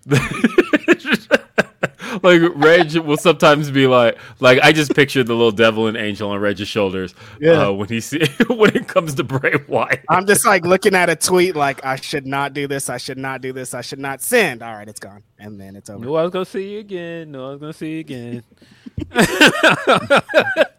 Busby says, uh, if they were making a movie of this WWE backstage drama, what actors would you get to play Vince, Stephanie, and Triple H? I, I- honestly, I don't know. I don't know the. I don't know how you cast Triple H because he's such a weird, unique looking dude. Um, Yeah. Um, Speaking of casting, though, by the way, that Young Rock image that was posted of them doing the 2003 uh, rock concert that didn't look nothing like any parts of that. Brian George, why did you post that? Yeah. Uh, yeah. I did Well, think it was Brian funny. Said they're taking elements. That's why it's not. He's like, we were. It's in 1998, but we're basing it on like all of his elements. Is what he said. Is why. Yeah, I I did think it was funny this week that uh they had the filler episode of Raw, and they just had Becky lose the week before, and the next week she's like, "Nah, uh, off filming Young Rock again. See you guys." Yeah, uh, the next the next this week's Raw, by the way, is also going to be very much filler because it's going to be the you've got the Tampa Bay and um, Dallas game in the playoffs on Monday. They knew last week that, uh, and I, I had heard this in the company that they're like, look, we got this uh, the college championship game they know that uh, no, it's going to be hard for anybody to even pay attention to it. I don't think they knew the game was going to be a squash the way it was, but they basically punted on that game or on that Raw. And then this Monday, with it being the Cowboys versus the Bucks, um, with America's favorite team versus America's favorite quarterback, so Tom Brady versus the Cowboys, it's absolutely. They're like, and it's a playoff game, so there's actual implications to it. WWE is basically like, all right, where everything is waiting for next week because that's the first Monday in months where we're cool. Eh, We we have Monday nights to ourselves. We're not going up against football in a playoff capacity. So Yeah, I mean it was an entertaining Raw for what it was. I thought the tag team turmoil was good. I thought all the Dom stuff was good, but I did feel a little bit deflating watching uh, Montez have that great performance just for Judgment Day to still win. I was like, uh, but again, I understand it's to get heat on them. So They're building the Cody return, by the way. And I think the thing that's really throwing me off about the Cody stuff, somebody said on Twitter the other day that, um, you know, they almost forgot Cody was a WWE wrestler because he was only there for like three months and then injured. And so, like, in the long term of things, you're still used to him being an AEW guy.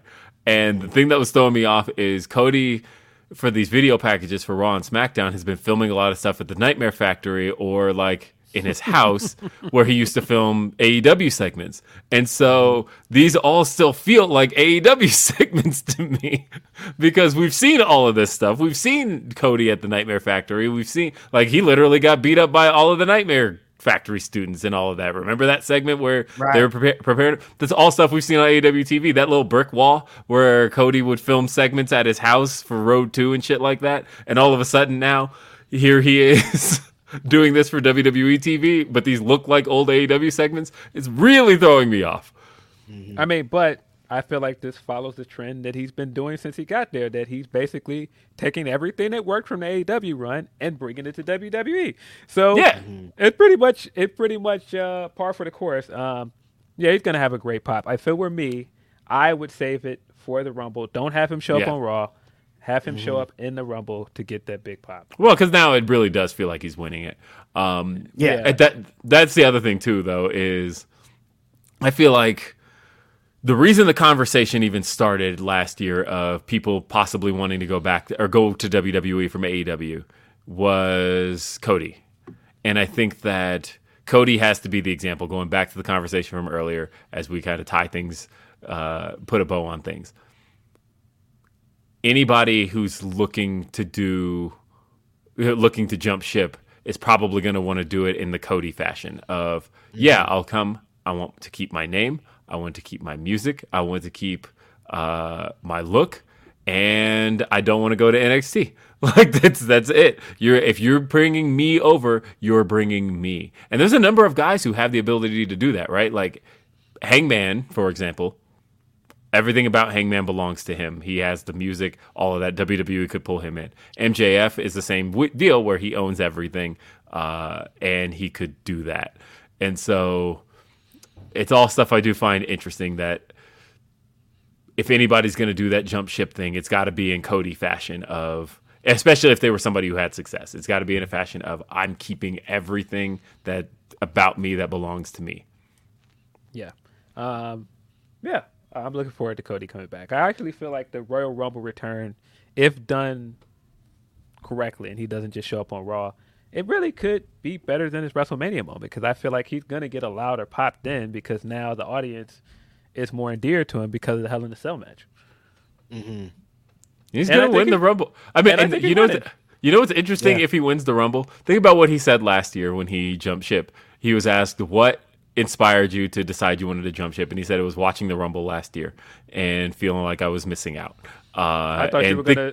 I thought you were gonna quote the "I'm doing it for you, I'm doing it for me, and I'm doing it for Dusty Rhodes." but no, but when he said in that interview, he said I watched the Royal Rumble, and he was like, uh, I felt so. To imagine that that of you know what, the Rumble is what made me jump. I'm going to jump ship and, and enjoy WWE, and then to win it uh, on top of that, that's that's a accomplishment. I definitely think he's winning. Um, a part of Yeah. me, man. Ah, y'all know Rollins is my guy. When he came out with that crutch and he played it like a tar, and I was like, I really want him to win the Rumble, but it's not happening. No, Um, it's it's, it's got to be Cody. Uh, Real Take Wrestling, by the way, says Vince coming back like it was me, Hunter. It was me all along. Also, y'all are awesome. Thanks for the inspiration. I appreciate you. Yep. Uh, Appreciate and I think we may have hit all of them. Uh, did we talk about this best of seven finale? We did not, and that's that's why I was going to actually change the description after this show. Um, but I, ju- I want to make sure Phil gets. I, I wanted to make sure Phil gets to his uh this flight as Phil's headed to Atlanta. When's your flight leave? Hey. At four o'clock. Phil, that's in two hours. Gotta get, gotta get to the airport, big dog. I mean, look, uh, best of seven series. I am of the belief, personally, you don't have to agree, but I believe that this is my favorite best of seven series ever. Um, I think that they did so much here. I thought that the matches had some really great storytelling. I thought that uh, they kept the crowd going all throughout. The elite knew when they were the heels in it in Chicago, for example. They knew when they were the baby faces everywhere else. I mean, in LA, I think just the the huge Latino population there was all about uh, Death Triangle, and that's Definitely. um, that was anticipated as well. But it's like they knew when to be the heels, they knew when to be the baby faces, they knew when to surprise people and to shock people. The first match, for example, I think everybody knew foregone conclusion. These are the elite's belts; they're gonna win this. And then they came in and uh, lost immediately. So that was like, oh shit. What, what, how could the elite possibly lose this series? I mean, lo- not even the series. How could they have possibly lost that first match before it was announced to be a series? And then after that, it was announced to be a series. Um, and of course, they, they did the 3 1 story, uh, and the elite came back. But I feel like everybody got to look good here. The Death Triangle looked conniving at all turns. Um, even in two of the Elite's victories, they were somewhat of flukish victories, right? Like the first one, um, Nick Jackson won because he got his knees up when uh, uh, Pac went for the Black Arrow. Yeah. And so he got his knees up and just happened to catch him one, two, three. And then in the false count anywhere victory, the elite won, but it was Pac had uh, Matt tapping out, but the ref happened to count uh, the other pinfall on from the one winged angel from over on Rey Fenix. And so again, it was a case of the elite could have lost that with a change in milliseconds. And so really like they only got two definitive victories in this. The latter match itself and that one where the first victory they got. Those were like the or the second victory. Those are really the only two like okay, they have won these decisively. Um and it came in no disqualification. I just I had so much fun with this series. I think Kenny has proven that Kenny Omega is back. And I was I was happy. I was satisfied. I was satisfied with the ladder match. I know a lot of people felt like it was short. I think had you not known when it started, I don't think people would have felt it that it was this short. Um, because I think people were looking at their clocks and going, "Wait, it's the show's only got 15 minutes left." Yeah, like so being there it. live, I didn't feel like it was short. It just felt like a fucking crazy ass match with all kind of crazy ass spots. Yeah. Um, yeah, I feel like at times the story for it was a little convoluted. Um, but I think the series was good. I think uh, I think leaning into the NBA stuff was great. Um, it goes back to the Bucks' first tag titles victory, and they had like the Lakers celebration afterwards. And so I think winning in the forum was special, and referencing uh, Detroit versus the Lakers in the forum game seven was also very smart. Um, I don't know. As a basketball fan, there are a lot of things I liked about that. Um, I like that there were things like Lee Moriarty saying that he was a basketball guy, and so getting to wrestle in the forum was a big deal to him. Um, some of that that stuff is just really cool uh, because again, you just I want guys to enjoy what they're doing. I, I wrestlers wrestlers are really the thing that keeps this going. I say it all the time, but and if this is not even more clear now with this vent stuff happening, man, su- support the wrestlers, man. The company is Right. whatever. Support the wrestlers. Uh, But yeah, I thought this was a great series, man. I think uh, I don't know if I would say it's the best best of seven ever, but like I told you guys last week, Kenny Omega going to Japan and having an instant classic, and then coming back a week later and successfully coming back from a three-one deficit is one of the coolest things I've ever seen. If if this does not let you know that this guy is him, I don't know what will, other than coming and having a five-star classic with Okada later this year. Yeah, his Um, him is I- very different than Bray Wyatt's him. Uh, no, uh, honestly, when they announced that Young Bucks versus Top Flight graphic, when that graphic came up, I got really excited, and I'll tell you guys why. The I almost forgot that. Oh yeah, the Young Bucks are also a tag team because look, we have not seen a Young Bucks tag team match since August. Like it's been a long. I don't It's been a you long time. I don't know if you remember though, the first time they wrestled Top Flight, it was after they won the tag titles, was it not? It was. It's the same progression. So the, I, I just the, it was interesting, and I know that the uh, the top flight are like like the young bucks like a top flight is like these are our kids, right? Because like top flight came to them literally. Uh, Darius Martin came to Matt Jackson and told him, "Look, we grew up on you guys. You guys are heroes. Like you guys inspired us to do what we do." And Matt Jackson went to Tony Khan and was like, "We need to hire these two. and that was the story.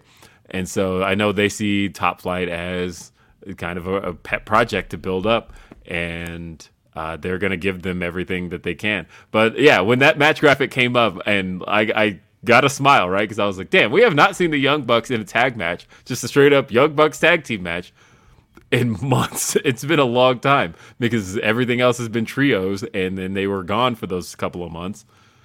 Oh shit! And like they're still a tag team. I forgot about this. This is cool.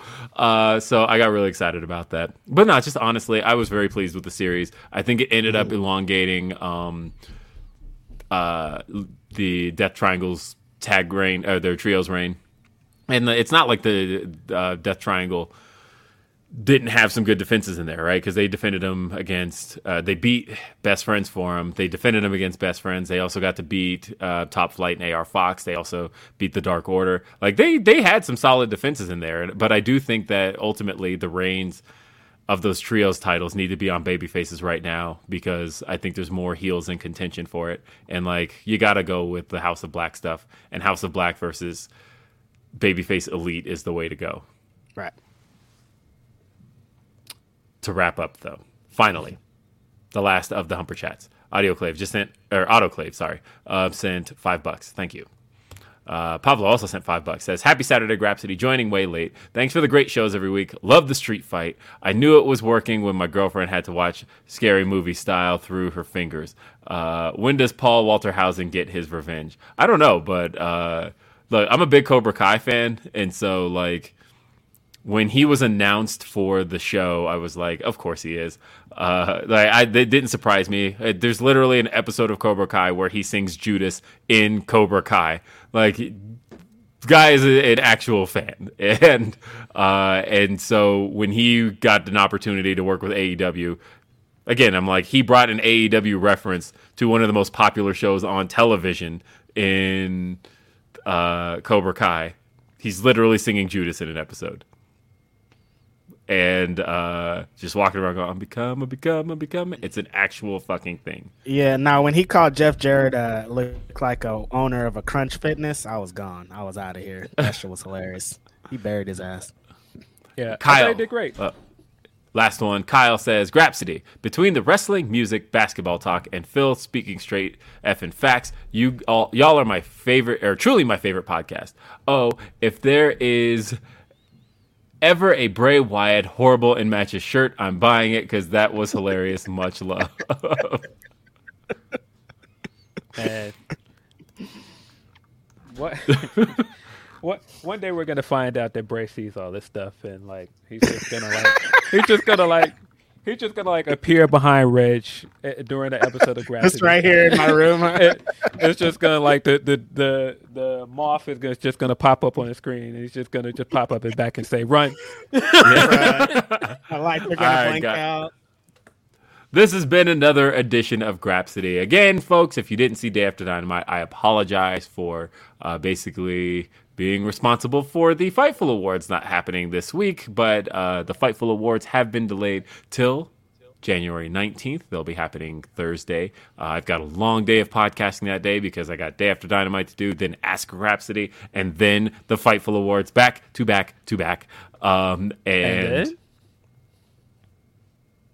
is there more? Please don't tell me I have more. and then Okay, and good. I, I- yeah, I know. I was like, is he making a reference to the do "Where's My Car" or am I, or am I actually forgetting a podcast? because don't tell me that because that's going to be a lot of podcasting. Um, but I'm excited about it all. So tune in to Fightful Thursday, June 19th or June, January 19th. Um, see, I did it too. Uh, and we got a lot of cool content. Philip Lindsay, go get on your flight. Enjoy Atlanta. Keep us all posted. Post some pictures. Um, I know wrestling Twitter is not your favorite right now, but enjoy. I will not be posting anything. Um, sorry, um, but nah, if you are in Atlanta as this weekend, please go and check out Battle Slam. Baron's got a good show uh, planned. Main event will be Baron versus Jonathan Gresham for the Icon World Championship. Um, yes. Excited for that. All right, folks. That's it for this edition of Grapsody. Thank you for being here with us. For Philip Lindsay, for Righteous Reg, I am Will Washington. We will see you next time. Have a great day. Peace.